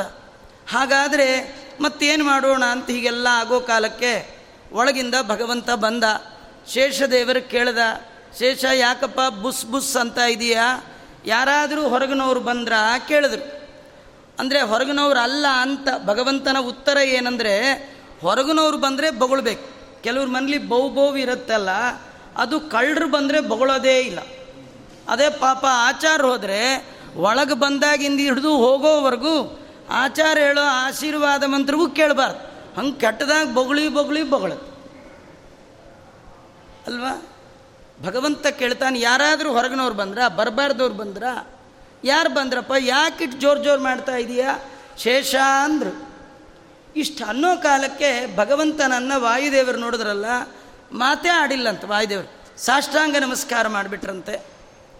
ತಸ್ಮಿನ್ನೇವ ಕಾಲೇತು ಸಾಷ್ಟಾಂಗ ಪ್ರಣಿಪತ್ಯತಂ. ವಾಯುಸ್ತುಷ್ಟಾವ ಪುರುಷಂ ಪುರಾಣಂ ವೇದ ಗೋಚರಂ. ವೇದೈಕ ಗಮ್ಯನಾದ ಗೋವಿಂದನನ್ನ, ಪುರಾಣ ಪುರುಷೋತ್ತಮನಾದ ಸ್ವಾಮಿಯನ್ನು ವಾಯುದೇವರು ವೇದ ಮಂತ್ರಗಳಿಂದ ಸ್ತೋತ್ರ ಮಾಡ್ತಾ ಸಾಷ್ಟಾಂಗ ನಮಸ್ಕಾರ ಮಾಡಿ ಕೈ ಮುಕ್ಕೊಂಡು ನಿಂತುಬಿಟ್ರಂತೆ. ಇದರರ್ಥ ದೊಡ್ಡವ್ರ ಮುಂದೆ ಮಾತಾಡಬೇಡಿ, ಮಂತ್ರ ಮಾತ್ರ ಹೇಳಿ. ಪಾರಾಯಣ ಇದ್ದರೆ ಮಾಡ್ರಿ, ಇಲ್ಲ ಸುಮ್ಮ ಕೈ ಮುಕ್ಕೊಂಡು ನಿಂತ್ಕೊಳ್ಳಿ. ಸುಮ್ಮ ಕಾಡು ಹರಟೆ ಎಲ್ಲ ಮಾತಾಡಬಾರ್ದು ಕಂಪ್ಲೇಂಟ್ ಎಲ್ಲ ಹೇಳಬಾರ್ದು. ನೋಡಿ, ಶೇಷದೇವರು ಕಂಪ್ಲೇಂಟ್ ಹೇಳ್ತಾ ಇದ್ದಾರೆ. ವಾಯುದೇವರು ದೇವರ ಬಗ್ಗೆ ಕಾಂಪ್ಲಿಮೆಂಟ್ ಹೇಳ್ತಾ ಇದ್ದಾರೆ. ವಾಯುದೇವರು ಗುಣಗಾನ ಮಾಡ್ತಾ ಇದ್ದಾರೆ. ಶೇಷದೇವರು ದೋಷ ಚಿಂತನೆ ಮಾಡ್ತಾ ಇದ್ದಾರೆ. ದೇವ್ರ ಹತ್ರ ನಿಂತು ನಮ್ಮ ಪಕ್ಕದ ಮನೆಯವರು ಸರಿ ಇಲ್ಲ, ಹಿಂದಿನ ಮನೆ ಅದೆಲ್ಲ ನೀವು ಹೇಳಬೇಡ. ನೀ ದೇವ್ರ ಹತ್ರ ಬಂದಿದೆಯಾ? ಸ್ತೋತ್ರ ಮಾಡು, ಹೋಗ್ತಾ ಇರು. ತೋರಿಸ್ತಾ ವಾಯುದೇವರು ಕೈ ಮುಕ್ಕೊಂಡು ನಿಂತರು. ಆಗ ಶೇಷದೇವರು ಹೇಳ್ತಾ ಇದ್ದಾರೆ, ಭಗವಂತ, ನೀನೇ ಹೇಳು. ಅಹಂ ಸಮರ್ಥ ಭಗವಾನ್ ಭಲೆ ಜ್ಞಾನೇ ತವ ಪ್ರಿಯೇ ಮತ್ಸಮೋಹಿ ನಾಸ್ತಿ ಭೂಲೋಕೆ ನಾಕೇ ಕೇವಾ ಬ್ರಹ್ಮ ಸದ್ಮನಿ ಭಗವಂತ ಬಲದಲ್ಲಿ ಜ್ಞಾನದಲ್ಲಿ, ನಿನ್ನಲ್ಲಿ ಭಕ್ತಿಯಲ್ಲಾಗಲಿ ನನ್ನ ಸಮಾನರಾದವರು ಭೂಲೋಕದಲ್ಲಿದ್ದಾರಾ? ಅಥವಾ ಸ್ವರ್ಗದಲ್ಲಿದ್ದಾರಾ? ಸತ್ಯಲೋಕದಲ್ಲೂ ಇಲ್ಲ ಅಂದರು ಶೇಷದೇವರು. ಅದಕ್ಕೆ ಕಿರಿಕಿರಿ. ಭೂಲೋಕದಲ್ಲಿಲ್ಲ, ಸರಿಯೇ. ಭೂಲೋಕದಲ್ಲಿ ಶೇಷದೇವರಿಗೆ ಸಮನಾದವರಿಲ್ಲ. ಇಂದ್ರಲೋಕದಲ್ಲಿಯೂ ಇಲ್ಲ. ಸತ್ಯಲೋಕದಲ್ಲಿ ಹಾಗೆ ಸತ್ಯ ಲೋಕಾಧಿಪತಿಗಳು ಬ್ರಹ್ಮದೇವರಿದ್ದಾರೆ. ಇದಾರ ಅಂತ ಕೇಳಿದಾಗ ಭಗವಂತ ಅಂದ, ಏನಪ್ಪ ನನಗೂ ಅದು ಡೌಟೇ. ಇದಾರೋ ಇಲ್ಲೋ ಗೊತ್ತೊಂದು ಕೆಲಸ ಮಾಡೋಣ. ಸುಮ್ಮನೆ ಬಾಯಲ್ಲಿ ಮಾತಾಡಿ ಏನು ಪ್ರಯೋಜನ ಹೇಳು. ಇವತ್ತೊಂದು ಚಾನ್ಸ್, ನಿಂಗೂ ಕೊಟ್ಟೇ ಬಿಡ್ತೀನಿ. ಏನಂದರೆ ಬಲ ಬಲಂ ಪರೀಕ್ಷಂತೆ ದೇವಾಹ ಇಂದ್ರ ಪುರೋಗಮಾಹ. ಎಲ್ಲ ದೇವಾನು ದೇವತೆಗಳು ನೋಡಿಬಿಡ್ಲಿ ಇವತ್ತು. ಇವತ್ತು ಫಿಕ್ಸ್ ಆಗಿಬಿಡ್ಲಿ. ಯಾರು ದೊಡ್ಡವರು, ಬಲದಲ್ಲಿ, ಜ್ಞಾನದಲ್ಲಿ, ಜಗತ್ತಿಗೆ ಗೊತ್ತಾಗ್ಬಿಡ್ಲಿ. ಒಂದು ಕೆಲಸ ಮಾಡು. ಹೇ ಶೇಷ ಇಲ್ಲೇ ಉತ್ತರ ದಿಗ್ಗದಲ್ಲಿ, ಉತ್ತರ ದಿಗ್ಭಾಗದಲ್ಲಿ ಮೇರು ಪರ್ವತದ ಮರಿಪರ್ವತ ಒಂದಿದೆ. ಅದಕ್ಕೆ ಆನಂದ ಪರ್ವತ ಅಂತ ಕರೀತಾರೆ. ಸ್ವಕಾಯ ರಜ್ಜುನ ಬದ್ವ, ನಿನ್ನ ದೇಹ ಅನ್ನುವ ಹಗ್ಗದಿಂದ ಆ ಬೆಟ್ಟವನ್ನು ಬಲವಾಗಿ ಹಿಡ್ಕೋ. ಬರೀ ಹಿಡ್ಕೋಬೇಡ. ಆಗಾಗ ನಿನ್ನ ಪೂತ್ಕಾರ, ಬಿಸಿ ಉಸಿರು, ಬೆಂಕಿಯ ಉಗುಳನ್ನು ಉಗುಳು. ಈ ವಾಯುದೇವರು ಆ ಪರ್ವತವನ್ನೇನಾರು ಅಲ್ಲಾಡಿಸಿದ್ರೆ ಅವರು ದೊಡ್ಡವರು. ಅಳ್ಳಾಡಿಸ್ಲಿಕ್ಕೆ ಆಗಬಾರ್ದು ಹಾಗೆ ಹಿಡಿದ್ರೆ ನೀ ದೊಡ್ಡವ. ಶೇಷದೇವರು ಹಿರಿ ಹಿರಿ ಹಿಗ್ಬಿಟ್ರಂತ. ಇದೊಂದು ಒಳ್ಳೆಯ ಚಾನ್ಸ್ ಸಿಕ್ತು ಅಂತ. ಇವತ್ತು ಕೈ ಹಿಡ್ಕೊಂಡು ಹೀಗೆ ಮಾಡೋದು, ಹಾಗೆ ಮಾಡೋದೆಲ್ಲ ತೋರಿಸ್ತಾರೆ. ಬಲಾಬಲ ಪ್ರದರ್ಶನ. ಮೊಟ್ಟ ಮೊದಲ ಬಾರಿಗೆ ಬಲಾಬಲ ಪ್ರದರ್ಶನ ನಡೆದದ್ದಲ್ಲಿ ಶೇಷದೇವರಿಗೆ ವಾಯುದೇವರಿಗೆ ಯಾರೆದುರಿಗೆ, ಭಗವಂತನ ಸನ್ನಿಧಾನದಲ್ಲಿ ಆಡಿಯನ್ಸ್ ಯಾರಂದರೆ ದೇವಾನ ದೇವತೆಗಳು ನೋಡ್ತಾ ಇದ್ದಾರೆ. ಬಲಾಬಲ ಪರೀಕ್ಷೆ ಯಾರಿಗಾಯ್ತು? ಶೇಷದೇವರಿಗೆ ವಾಯುದೇವರಿಗೆ ಶೇಷದೇವರು ಭಾಳ ಸಂತೋಷಪಟ್ಟರು ಶೇಷದೇವರಂದರೆ ಏನೋ ಆರ್ಡಿನರಿ ಅನ್ಕೋಬೇಡಿ. ಹದಿನಾಲ್ಕು ಲೋಕದಿಂದ ಯುಕ್ತವಾದ ಇಡೀ ಬ್ರಹ್ಮಾಂಡವನ್ನು ತಮ್ಮ ತಲೆ, ಅದೇನು ತಲೆ ಅಂದರೆ ಸಾವಿರ ಹೆಡೆ ಅಂತ. ಅದರಲ್ಲಿ ಒಂಬೈನೂರ ತೊಂಬತ್ತೊಂಬತ್ತು ಹೆಡೆ ಫ್ರೀ ಇದೆಯಂತೆ. ಒಂದು ಹೆಡೆ ಮೇಲೆ ಇಡೀ ಬ್ರಹ್ಮಾಂಡವನ್ನು ಒಗ್ಗರಣೆಗೆ ಹಾಕೋ ಸಾಸಿವೆ ಕಾಳು ಸೈಜ್ ಮಾಡ್ಕೊಂಡು ಇಟ್ಕೊಂಡಿದ್ದಾರಂತೆ ಇಂಥ ಬ್ರಹ್ಮಾಂಡ ಇನ್ನೊಂದು ಸಾವಿರ ಇಟ್ಟರು ಅವ್ರದ್ದು ಒಂದು ತಲೆ ಫುಲ್ ಆಗಲ್ಲಂತೆ. ಒಂಬೈನೂರ ತೊಂಬತ್ತೊಂಬತ್ತು ತಲೆ ಫ್ರೀನೇ ಇಟ್ಕೊಂಡಿದ್ದಾರಂತೆ. ಒಂದೇ ತಲೆ ಮೇಲೆ ಬ್ರಹ್ಮಾಂಡ ಇಟ್ಕೊಂಡಿದ್ದಾರೆ ಅಂದರೆ ಒಂದು ನೂರು ಕೆ ಜಿ ಎತ್ತದವನ್ನೇ ಭಾರಿ ವೆಯ್ಟ್ ಲಿಫ್ಟರ್ ಅಂತೀರಿ. ಬ್ರಹ್ಮಾಂಡ ಎತ್ತದವ್ರು ವೆಯ್ಟ್ ಹೇಗಿರಬೇಡ, ಶಕ್ತಿ ಹೇಗಿರಬೇಡ? ಅವ್ರ ಶಕ್ತಿ ಬಗ್ಗೆ ವರ್ಣನೆ ಮಾಡುವ ತಾಕತ್ತು ಯಾರಿಗೂ ಇಲ್ಲ. ಮಹಾಶಕ್ತಿವಂತರು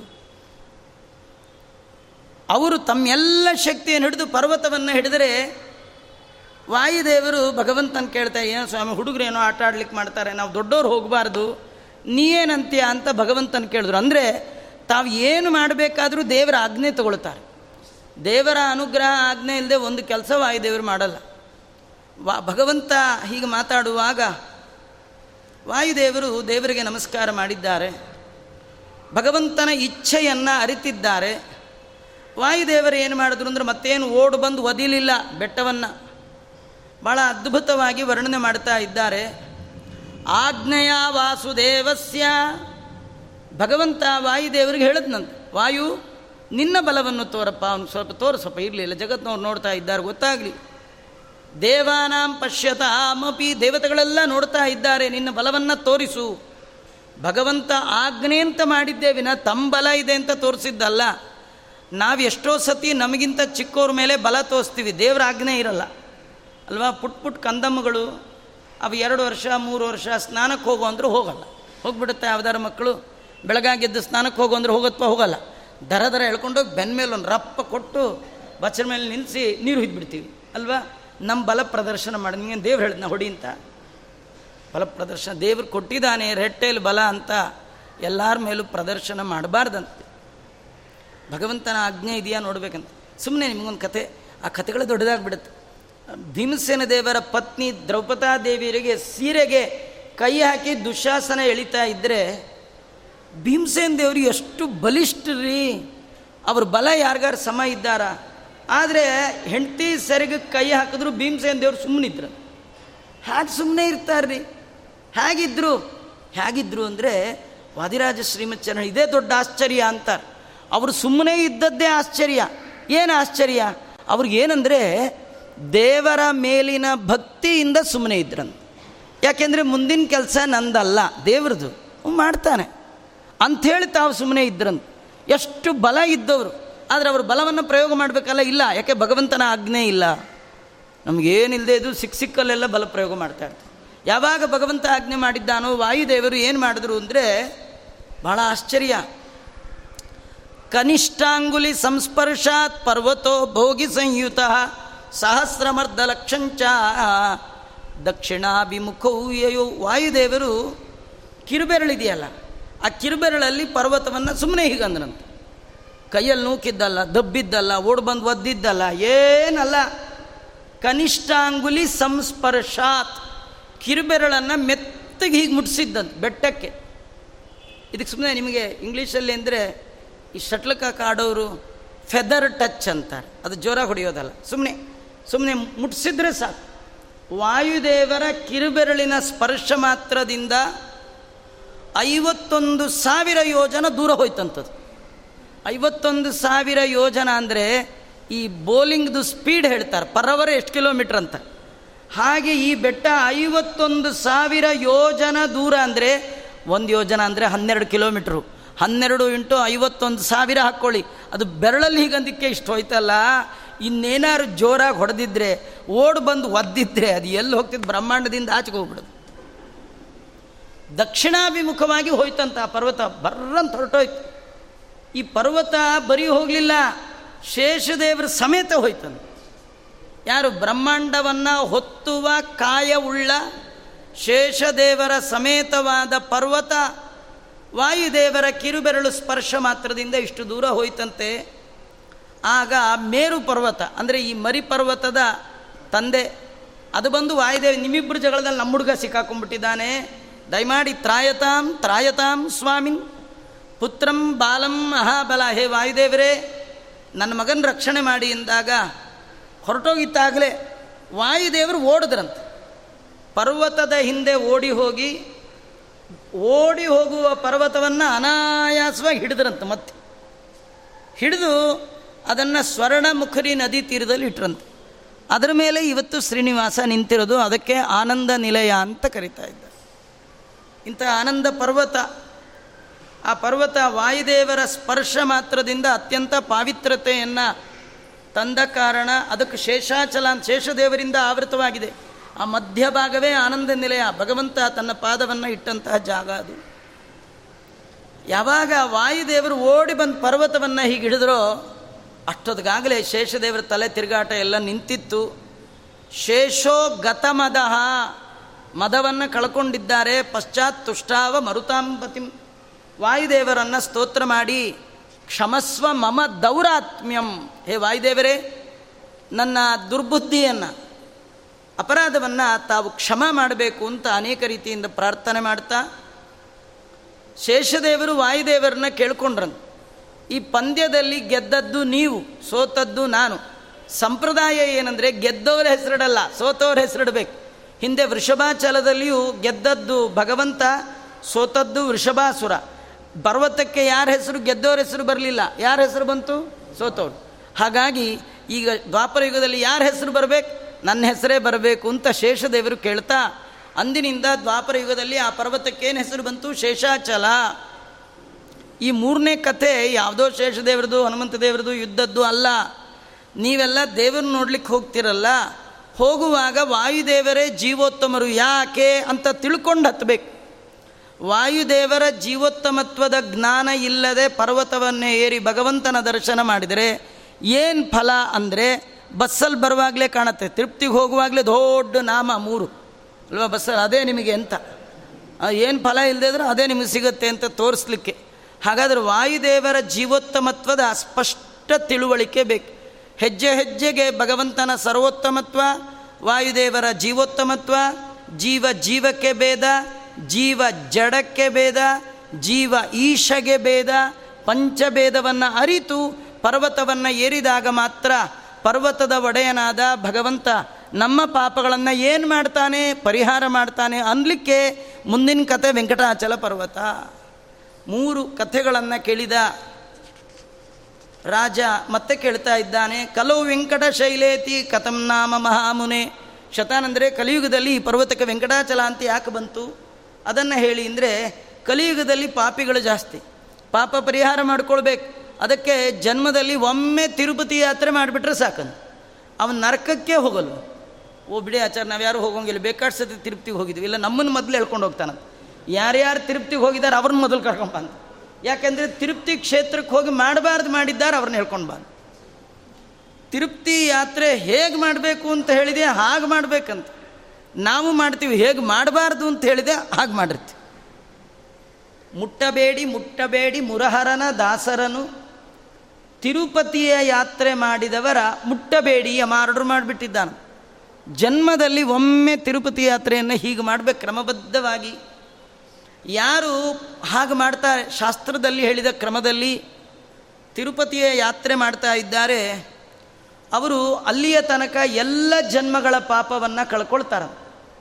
ಒಂದೊಂದು ಹೆಜ್ಜೆ ಇಡುವಾಗಲೂ ಈ ವಾಯುದೇವರ ಜೀವೋತ್ತಮತ್ವ, ಪಂಚಭೇದ ತಾರತಮ್ಯ ಯುಕ್ತವಾಗಿ ಜ್ಞಾನ ಪುರಸ್ಸರವಾಗಿ ಬೆಟ್ಟ ಏರಬೇಕು. ನೋಡಿ, ತಿರುಪ್ತಿ ಬೆಟ್ಟ ವ್ಯಾಸರಾಜರು ಹತ್ತರು ಮತ್ತು ಎಲ್ಲ ದಾಸರು, ವಾದಿರಾಜರೇ ಮೊದಲಾದ ಮಹಾನುಭಾವರೆಲ್ಲ ಹತ್ತಿದ್ದಾರೆ. ನಾವು ಹತ್ತಿದ್ದೀವಿ. ಎಲ್ಲರೂ ಒಂದೇನಾ? ಎಲ್ಲಿ ಅವರ ಯೋಗ್ಯತೆ, ಎಲ್ಲಿ ನಮ್ಮ ಯೋಗ್ಯತೆ ರೀ? ಸುಮ್ಮನೆ ಉದಾಹರಣೆ, ವ್ಯಾಸರಾಜರು ನಿತ್ಯ ಮಂಡಿಯಲ್ಲಿ ಹತ್ತುತ್ತಾ ಇದ್ರು ಅದು ಹೇಗೆ ಹತ್ತುತ್ತಿದ್ರು, ಏನು ಕಥೆಯೋ? ನಮ್ಮ ಕಾಲಲ್ಲೇ ನೆಟ್ಟಗೆ ಹತ್ತಕ್ಕಾಗಲ್ಲ ರೀ. ಅಲ್ವಾ? ಅವರು ಒಂದಿನ ಹತ್ತಿದ್ದಲ್ಲ, ಹನ್ನೆರಡು ವರ್ಷ. ಹನ್ನೆರಡು ವರ್ಷ ಅಂದರೆ ಒಂದು ಸತಿ ಹತ್ತಿ ಹನ್ನೆರಡು ವರ್ಷ ಇಳಿದಿದ್ದಲ್ಲ ನಿತ್ಯ ಹತ್ತೋರಂತೆ, ಪೂಜೆ ಆದಮೇಲೆ ಇಳಿದು ಬಂದ್ಬಿಡೋರಂತೆ. ನಿತ್ಯ ಹತ್ತೋದು, ನಿತ್ಯ ಇಳಿಯೋದು. ಎಷ್ಟೋ ಜನ ಪರ್ವತ ಹತ್ತಬೇಕು ಅಂತ ಒಂದು ಸಂಕಲ್ಪ ಇಟ್ಕೊಂಡಿರ್ತಾರೆ, ಬೆಟ್ಟ ಹತ್ತೋದು ಅಂತ. ಹತ್ತುತ್ತಾರೆ, ಇಳಿವಾಗ ಬಸ್ಸಲ್ಲಿ ಬಂದುಬಿಡ್ತಾರೆ. ಅದು ಪೂರ್ಣ ಆಗಲ್ಲ. ಹತ್ತಿದ್ದು ಹೇಗೋ, ಇಳಿದಿದ್ದು ಹಾಗೆ ಇರಬೇಕು. ನಮ್ಗೆ ಹತ್ತುವಾಗಿರುವ ಖುಷಿ ಇಳಿವಾಗಿರೋಲ್ಲ. ಅವ್ರಿಗೆ ಹತ್ತುವಾಗಲೂ ಖುಷಿ, ಇಳಿವಾಗಲೂ ಖುಷಿ. ಯಾಕೆಂದರೆ ಬೆಟ್ಟ ಬೆಟ್ಟದಂತೆ ಕಂಡಿಲ್ಲ ಅವರಿಗೆ. ಎಲ್ಲ ಸಾಲಿಗ್ರಾಮಮಯವಾಗಿ ಕಂಡಿದೆ. ಅಲ್ಲಿ ಪೂಜೆ ಆದಮೇಲೆ ಅವ್ರಿಗೆ ಕೆಲಸ ಇಲ್ಲ, ಇಳಿದು ಬಿಡಬೇಕು. ಅಲ್ಲಿ ಕೈ ತೊಳ್ಕೊಳ್ಳೋದು ಹೇಗೆ, ಬಾಯಿ ತೊಳ್ಕೊಳ್ಳೋದು ಅವೆಲ್ಲ ಸಾಧ್ಯನೇ ಇಲ್ಲ. ಅಂತಹ ಪವಿತ್ರವಾದ ಜಾಗ ಅದು. ಮುಂದೆ ಆ ಕ್ಷೇತ್ರದ ಮಹಿಮೆಯನ್ನೇ ಇದರಲ್ಲಿ ವರ್ಣನೆ ಮಾಡ್ತಾರೆ. ಹಾಗಾಗಿ ತಿರುಪತಿ ಯಾತ್ರೆ ಮಾಡುವಾಗ ಬಹಳ ಮೈಯೆಲ್ಲ ಕಣ್ಣಾಗಿ ಭಗವದ್ಜ್ಞಾನದಿಂದ ಯಾತ್ರೆ ಮಾಡಬೇಕಂತೆ. ಶತಾನಂದರು ಹೇಳ್ತಾರೆ, ಹಿಂದೆ ಒಬ್ಬ ಕಾಳಹಸ್ತಿ ಪಟ್ಟಣದಲ್ಲಿ ಒಬ್ಬ ಬ್ರಾಹ್ಮಣ ಅವನ ಹೆಸರು ಪುರಂದರ. ಮೊದಲು ಈ ಹೆಸರನ್ನ ಕೇಳಿ ನಮ್ಮ ಕಥೆ ಅರ್ಥ ಮಾಡ್ಕೊಳ್ಳಿ. ಪುರಂ ದರ. ಪುರ ಅಂದರೆ ಪಟ್ಟಣ, ದರ ಅಂದರೆ ಧರಿಸಿದವ. ಪುರ ಅಂದರೆ ದೇಹ. ದೇಹವನ್ನು ಧರಿಸಿದವ. ಯಾರದು? ಜೀವ. ನಾವೆಲ್ಲ ಪುರಂದರ, ಇದು ನಮ್ಮ ಕಥೆ ಆಗ ಮುಂದೆಲ್ಲ ಹೇಗೆ ಅಂತ ಆಮೇಲೆ ಹೇಳ್ತೀನಿ. ಹಿಂದೆ ಒಬ್ಬ ಬ್ರಾಹ್ಮಣ, ಅವನ ಹೆಸರು ಪುರಂದರ. ಅವನು ಕಾಲಹಸ್ತಿ ಎನ್ನುವ ನಗರದಲ್ಲಿದ್ದ. ತುಂಬ ನಿಯಮಬದ್ಧವಾದ ಜೀವನ ಪ್ರಿನ್ಸಿಪಲ್ ಲೈಫ್ ಅಂತಾರೆ, ಆ ರೀತಿ ನಿಯಮಬದ್ಧ ಜೀವನ. ಒಳ್ಳೆ ಸೋಮಯಾಜಿ, ನಿತ್ಯದಲ್ಲಿ ಸತ್ಯವಾದ ಮಾತನ್ನೇ ಆಡಿದ ಮಹಾನುಭಾವ ಜನ್ಮದಲ್ಲಿ ಸುಳ್ಳಾಡಿಲ್ಲ. ಇವನಿಗೆ ಮಕ್ಕಳೇ ಇಲ್ಲ. ಇದೇ ಕತೆ ಸಾಮಾನ್ಯವಾಗಿ ಮಕ್ಕಳಿಲ್ದವ್ರ ಕತೆ. ಮಕ್ಕಳಿಲ್ಲ ಮಕ್ಕಳಿಲ್ಲ ಆದರೆ ಈ ಕಥೆಯಲ್ಲಿ ಒಂದು ವಿಶೇಷ ಇದೆ. ಅಪುತ್ರಸ್ಯಾಪಿ ವಿಪ್ರಸ್ಯ ನಾಬು ದುಃಖಂ ಸುತಾಪ್ತಯೇ. ಅವನಿಗೆ ಮಕ್ಕಳಿಲ್ದಿದ್ರು ಮಕ್ಕಳಿಲ್ಲ ಅನ್ನೋ ದುಃಖ ಇರಲಿಲ್ಲಂತೆ. ನಾವೆಲ್ಲ ಕೇಳೋ ಕತೆ ಮಕ್ಕಳಿರಲಿಲ್ಲ, ಭಾಳ ದುಃಖಪಟ್ಟ ಕತೆ ಅದಿಲ್ಲ ಇವನು. ಅಷ್ಟೇ ಅಲ್ಲ, ಮಕ್ಕಳನ್ನು ಪಡಿಬೇಕು ಅಂತ ಕೂಡ ಯಾವುದೇ ಪ್ರಯತ್ನ ಮಾಡಲಿಲ್ಲ ನೋಡಿ, ಇದು ನಿಜವಾದ ಕಥೆ ಏನಂದರೆ ತುಂಬ ಜನ ಮಕ್ಕಳಾಗಲಿಲ್ಲ ಅಂತ ಆ ಜಪ ಮಾಡಿಸ್ದೆ, ಈ ಸರ್ಪ ಪೂಜೆ ಇದೆಲ್ಲ ಏನೇನೋ ಮಾಡೇ ಮಾಡ್ತಿರ್ತಿರಲ್ಲ. ಹಾಗೆಲ್ಲ ನೀವು ಮಾಡಲಿಕ್ಕೆ ಹೋಗಬೇಕಾದ್ದಿಲ್ಲ. ಕೊಡಬೇಕು ಅಂತಿದ್ರು ಕೊಡ್ತಾನೆ. ಪ್ರಯತ್ನ ಮಾಡಿರಿ. ಇಲ್ಲ ಅಂತ ಓ ಅಂತ ಅಳಬೇಡಿ. ನೋಡಿ, ದೇವರು ಈ ಜನ್ಮದಲ್ಲಿ ಮಕ್ಕಳು ಕೊಡಲಿಲ್ಲ ಅಂದರೆ ನಿಮಗೆ ಮುಂದೆ ಪಾಪಗಳು ಕಡಿಮೆ ಆಗ್ತಾ ಇದೆ ಅಂತ ತಿಳ್ಕೊಳ್ಳಿ. ಸಂಬಂಧಗಳು ಕಡಿಮೆ ಆಗ್ತಾ ಇದೆ ಅಂತ ತಿಳ್ಕೊಳ್ಳಿ. ಅವನು ಏನು ಮಾಡ್ತಾನೋ ಎಲ್ಲ ತಕ್ಕ ಎಸ್ ಅನ್ನಿ. ಮಕ್ಕಳಿಂದ ಗತಿ ಇಲ್ಲ, ಸುತನಿಂದ ಗತಿ ಉಂಟೆ ಅರಿತವರು ಹೇಳಿ ಅಂತ. ನಿಜವಾಗಿಯೂ ಮಕ್ಕಳಿಂದ ಗತಿ ಆಗೋದಾದರೆ ಧೃತರಾಷ್ಟ್ರಂಗೆ ಎಂಥ ಗತಿ ಆಗಬೇಕಿತ್ರಿ? ನೂರು ಜನ ಮಕ್ಕಳು. ಏನು ಕಟ್ಕೊಂಡು ಏನು ಮಾಡಬೇಕ್ರಿ? ಅಲ್ವಾ? ಜಗದ್ಗುರು ಮಧ್ವಾಚಾರ್ಯರು ಹೇಳ್ತಾರೆ, ಮಕ್ಕಳು ಬೇಕಿಲ್ಲ. ನಿಮಗೆ ಸರಿಯಾದ ತತ್ವಜ್ಞಾನ ಇದ್ದರೆ ಸಾಕು. ಯಾರಿಗೆ ತತ್ವಜ್ಞಾನ ಇದೆ? ಮಿಥ್ಯಾಜ್ಞಾನೇನ ಚ ತಮಃ ಜ್ಞಾನೇನ ಇವ ಪರಂಪದಂ ಮೋಕ್ಷಕ್ಕೆ ಕಾರಣ ಮಕ್ಕಳಲ್ಲ, ಮೋಕ್ಷಕ್ಕೆ ಕಾರಣ ತತ್ವಜ್ಞಾನದ ಅರಿವು ಅಂತಾರೆ. ಅಪುತ್ರಸ್ಯಾಪಿ. ಅವನ ಮಕ್ಕಳಿಲ್ಲದಿದ್ದರೂ ಕೂಡ ಒಳ್ಳೆ ಲೋಕವನ್ನೇ ಹೊಂತಾನೆ ಇದು ಆಚಾರ್ಯರು ಎಲ್ಲರಿಗೆ ಕೊಟ್ಟಂಥ ಆಶ್ವಾಸನೆ. ನೀವು ಯಾರು ಮಕ್ಕಳಿಲ್ಲ ಇಲ್ಲದೆ ಇದ್ದವರು ಅಯ್ಯೋ ನಮ್ಮ ಗತಿ ಅಲ್ಲಿ ಇಲ್ಲೇ ಇಲ್ಲ. ಎಲ್ಲರಿಗೆ ಗತಿ ಆ ಭಗವಂತ. ಆ ಮತಿ ನಿಮಗಿದ್ರೆ ಸಾಕು. ನಮ್ಗೆ ಯಾರು ಗತಿ ಅನ್ಕೋಬೇಡಿ. ದೇವರಲ್ಲಿ ಇಡೀ ಮತಿ, ಅವನೇ ನಿಮಗಾಗ್ತಾನೆ ಅಂತ್ಯಕಾಲಕ್ಕೆ ಗತಿ. ನೀವು ದೇವರಲ್ಲಿ ಮತಿ ಇಲ್ಲ ಅಂದರೆ ಮಗನೇ ಕಾಣಿಸ್ತಾನೆ ನಿಮಗೊಂದು ಗತಿ. ಆದ್ದರಿಂದ ವಿಚಾರ ಮಾಡಿ. ಇವನಿಗೆ ಮಕ್ಕಳನ್ನ ಪಡಿಬೇಕು ಅಂತ ಪ್ರಯತ್ನವೂ ಮಾಡಲಿಲ್ಲ, ಮಕ್ಕಳಿಲ್ಲ ಅನ್ನೋ ದುಃಖನೂ ಇರಲಿಲ್ಲಂತೆ. ನೋಡಿ, ಮುಂದೆ ಕತೆ ಹೇಳ್ತಾರೆ, ಇವನೇನು ಪ್ರಯತ್ನ ಮಾಡಲಿಲ್ಲ, ದುಃಖನೂ ಇರಲಿಲ್ಲ. ದೇವರು ಟೆಸ್ಟ್ ಮಾಡ್ದ. ನೀ ದುಃಖ ಪಡ್ತೀಯ, ಮಕ್ಕಳು ಬೇಕು ಅಂತ ಹಠ ಮಾಡ್ತೀಯ ಅಂತ ಟೆಸ್ಟ್ ಮಾಡ್ದ, ಪಾಸ್ ಆದ. ಅದಕ್ಕೆ ದೇವರೇನು ಮಾಡ್ದ? ದೈವೇನ ಪೂರ್ವ ಪುಣ್ಯೇನ ಪುತ್ರೋಭೂತ್ ವೃದ್ಧ ಭೂಸುರೆ. ವೃದ್ಧನಾದಂಥ ಬ್ರಾಹ್ಮಣನಿಗೆ ವಯಸ್ಸಾದ ಕಾಲಕ್ಕೆ ಒಬ್ಬ ಮಗನನ್ನು ಕೊಟ್ಟಿದ್ದಾನೆ. ಚಕಾರ ನಾಮ್ನಂ ಸಸುತಂ ಮಾಧವಂ ವಿಪ್ರಸಂಸದಿ ಮಗನಿಗೆ ನಾಮಕರಣ ಮಾಡಿದ್ರು. ಮಾಧವ ಅಂತ ಹೆಸರಿಟ್ರು. ಏಳು ವಯಸ್ಸಿರುವಾಗಲೇ ಅವನಿಗೆ ಮುಂಜಿ ಫಸ್ಟ್ ಕ್ಲಾಸ್ ಶಾಸ್ತ್ರೋಕ್ತವಾಗಿ ಕ್ರಮವಾಗಿ ಮಾಡಿಬಿಟ್ಟಿದ್ದಾರೆ. ಒಳ್ಳೆ ಮುಹೂರ್ತದಲ್ಲಿ, ಒಳ್ಳೆ ಸಕಾಲದಲ್ಲಿ ಮುಂಜಿ ಮಾಡಿದ್ದೇ ಮಾಡಿದ್ದು ಅವನಿಗೆ. ಒಳ್ಳೆ ವೇದ ವೇದಾಂತ ಪಾರಂಗತನಾಗಿ ತತ್ವಜ್ಞ, ಜ್ಞಾನಿ ಆಗಿಬಿಟ್ಟ. ಸರ್ವಶಾಸ್ತ್ರ ವಿಶಾರದ. Jack of all master of all ಅವನು ಎಲ್ಲ ವಿದ್ಯೆಯಲ್ಲೂ ಕೆಲ್ ಕೈ ಇಟ್ಟ, ಎಲ್ಲ ವಿದ್ಯೆಯಲ್ಲೂ ಟಾಪ್ ಸ್ಕೋರ್ ಮಾಡಿದ. ಆಮೇಲೆ ಸರಿಯಾದ ಕಾಲದಲ್ಲಿ ಅವನಿಗೆ ಪುತ್ರಧಾರಾಂ, ಪ್ರಾಪ್ತಧಾರಾಂ ಚಕಾರ. ತನ್ನ ಮಗನಾದ ಮಾಧವ ಬ್ರಾಹ್ಮಣನಿಗೆ ಒಳ್ಳೆ ಒಂದು ಕನ್ಯಾ ತಂದು ಮದುವೆನೂ ಮಾಡಿದ ಬ್ರಾಹ್ಮಣ. ಅವಳ ಹೆಸರು ಚಂದ್ರಲೇಖ ಅಂತ. ಮಾಧವ ಬ್ರಾಹ್ಮಣ ಚಂದ್ರಲೇಖೆಯ ಜೊತೆಗೆ ಬಹಳ ಕಾಲ ವರ್ಷ ಸಂಸಾರ ಮಾಡಿದ, ತಂದೆ ತಾಯಿ ಸೇವೆ ಮಾಡಿದ ಹೇಗಿದ್ದ ಅವನು ಪಂಚಯಜ್ಞ ಪರೋ ನಿತ್ಯಂ, ಪಂಚಾನನ ಸಮದ್ಯುತಿ. ಐದು ಪಂಚಮಹಾಯಜ್ಞಗಳು ದೇವ, ಪಿತೃ, ಬ್ರಾಹ್ಮಣ, ಇವೆಲ್ಲ ಯಜ್ಞವನ್ನು ಮಾಡ್ತಾ, ಹೇಗಿದ್ದ ಅಂದರೆ ಪಂಚಾನನ ಸಮದ್ಯುತಿ. ಒಳ್ಳೆ ಸಿಂಹದಂತೆ ಇರ್ತಿದ್ದಂತೆ ಅವನು ಇಪ್ಪತ್ತೇಳು ವರ್ಷ ಆಗಿತ್ತು ಅವನಿಗೆ ಅವಾಗ.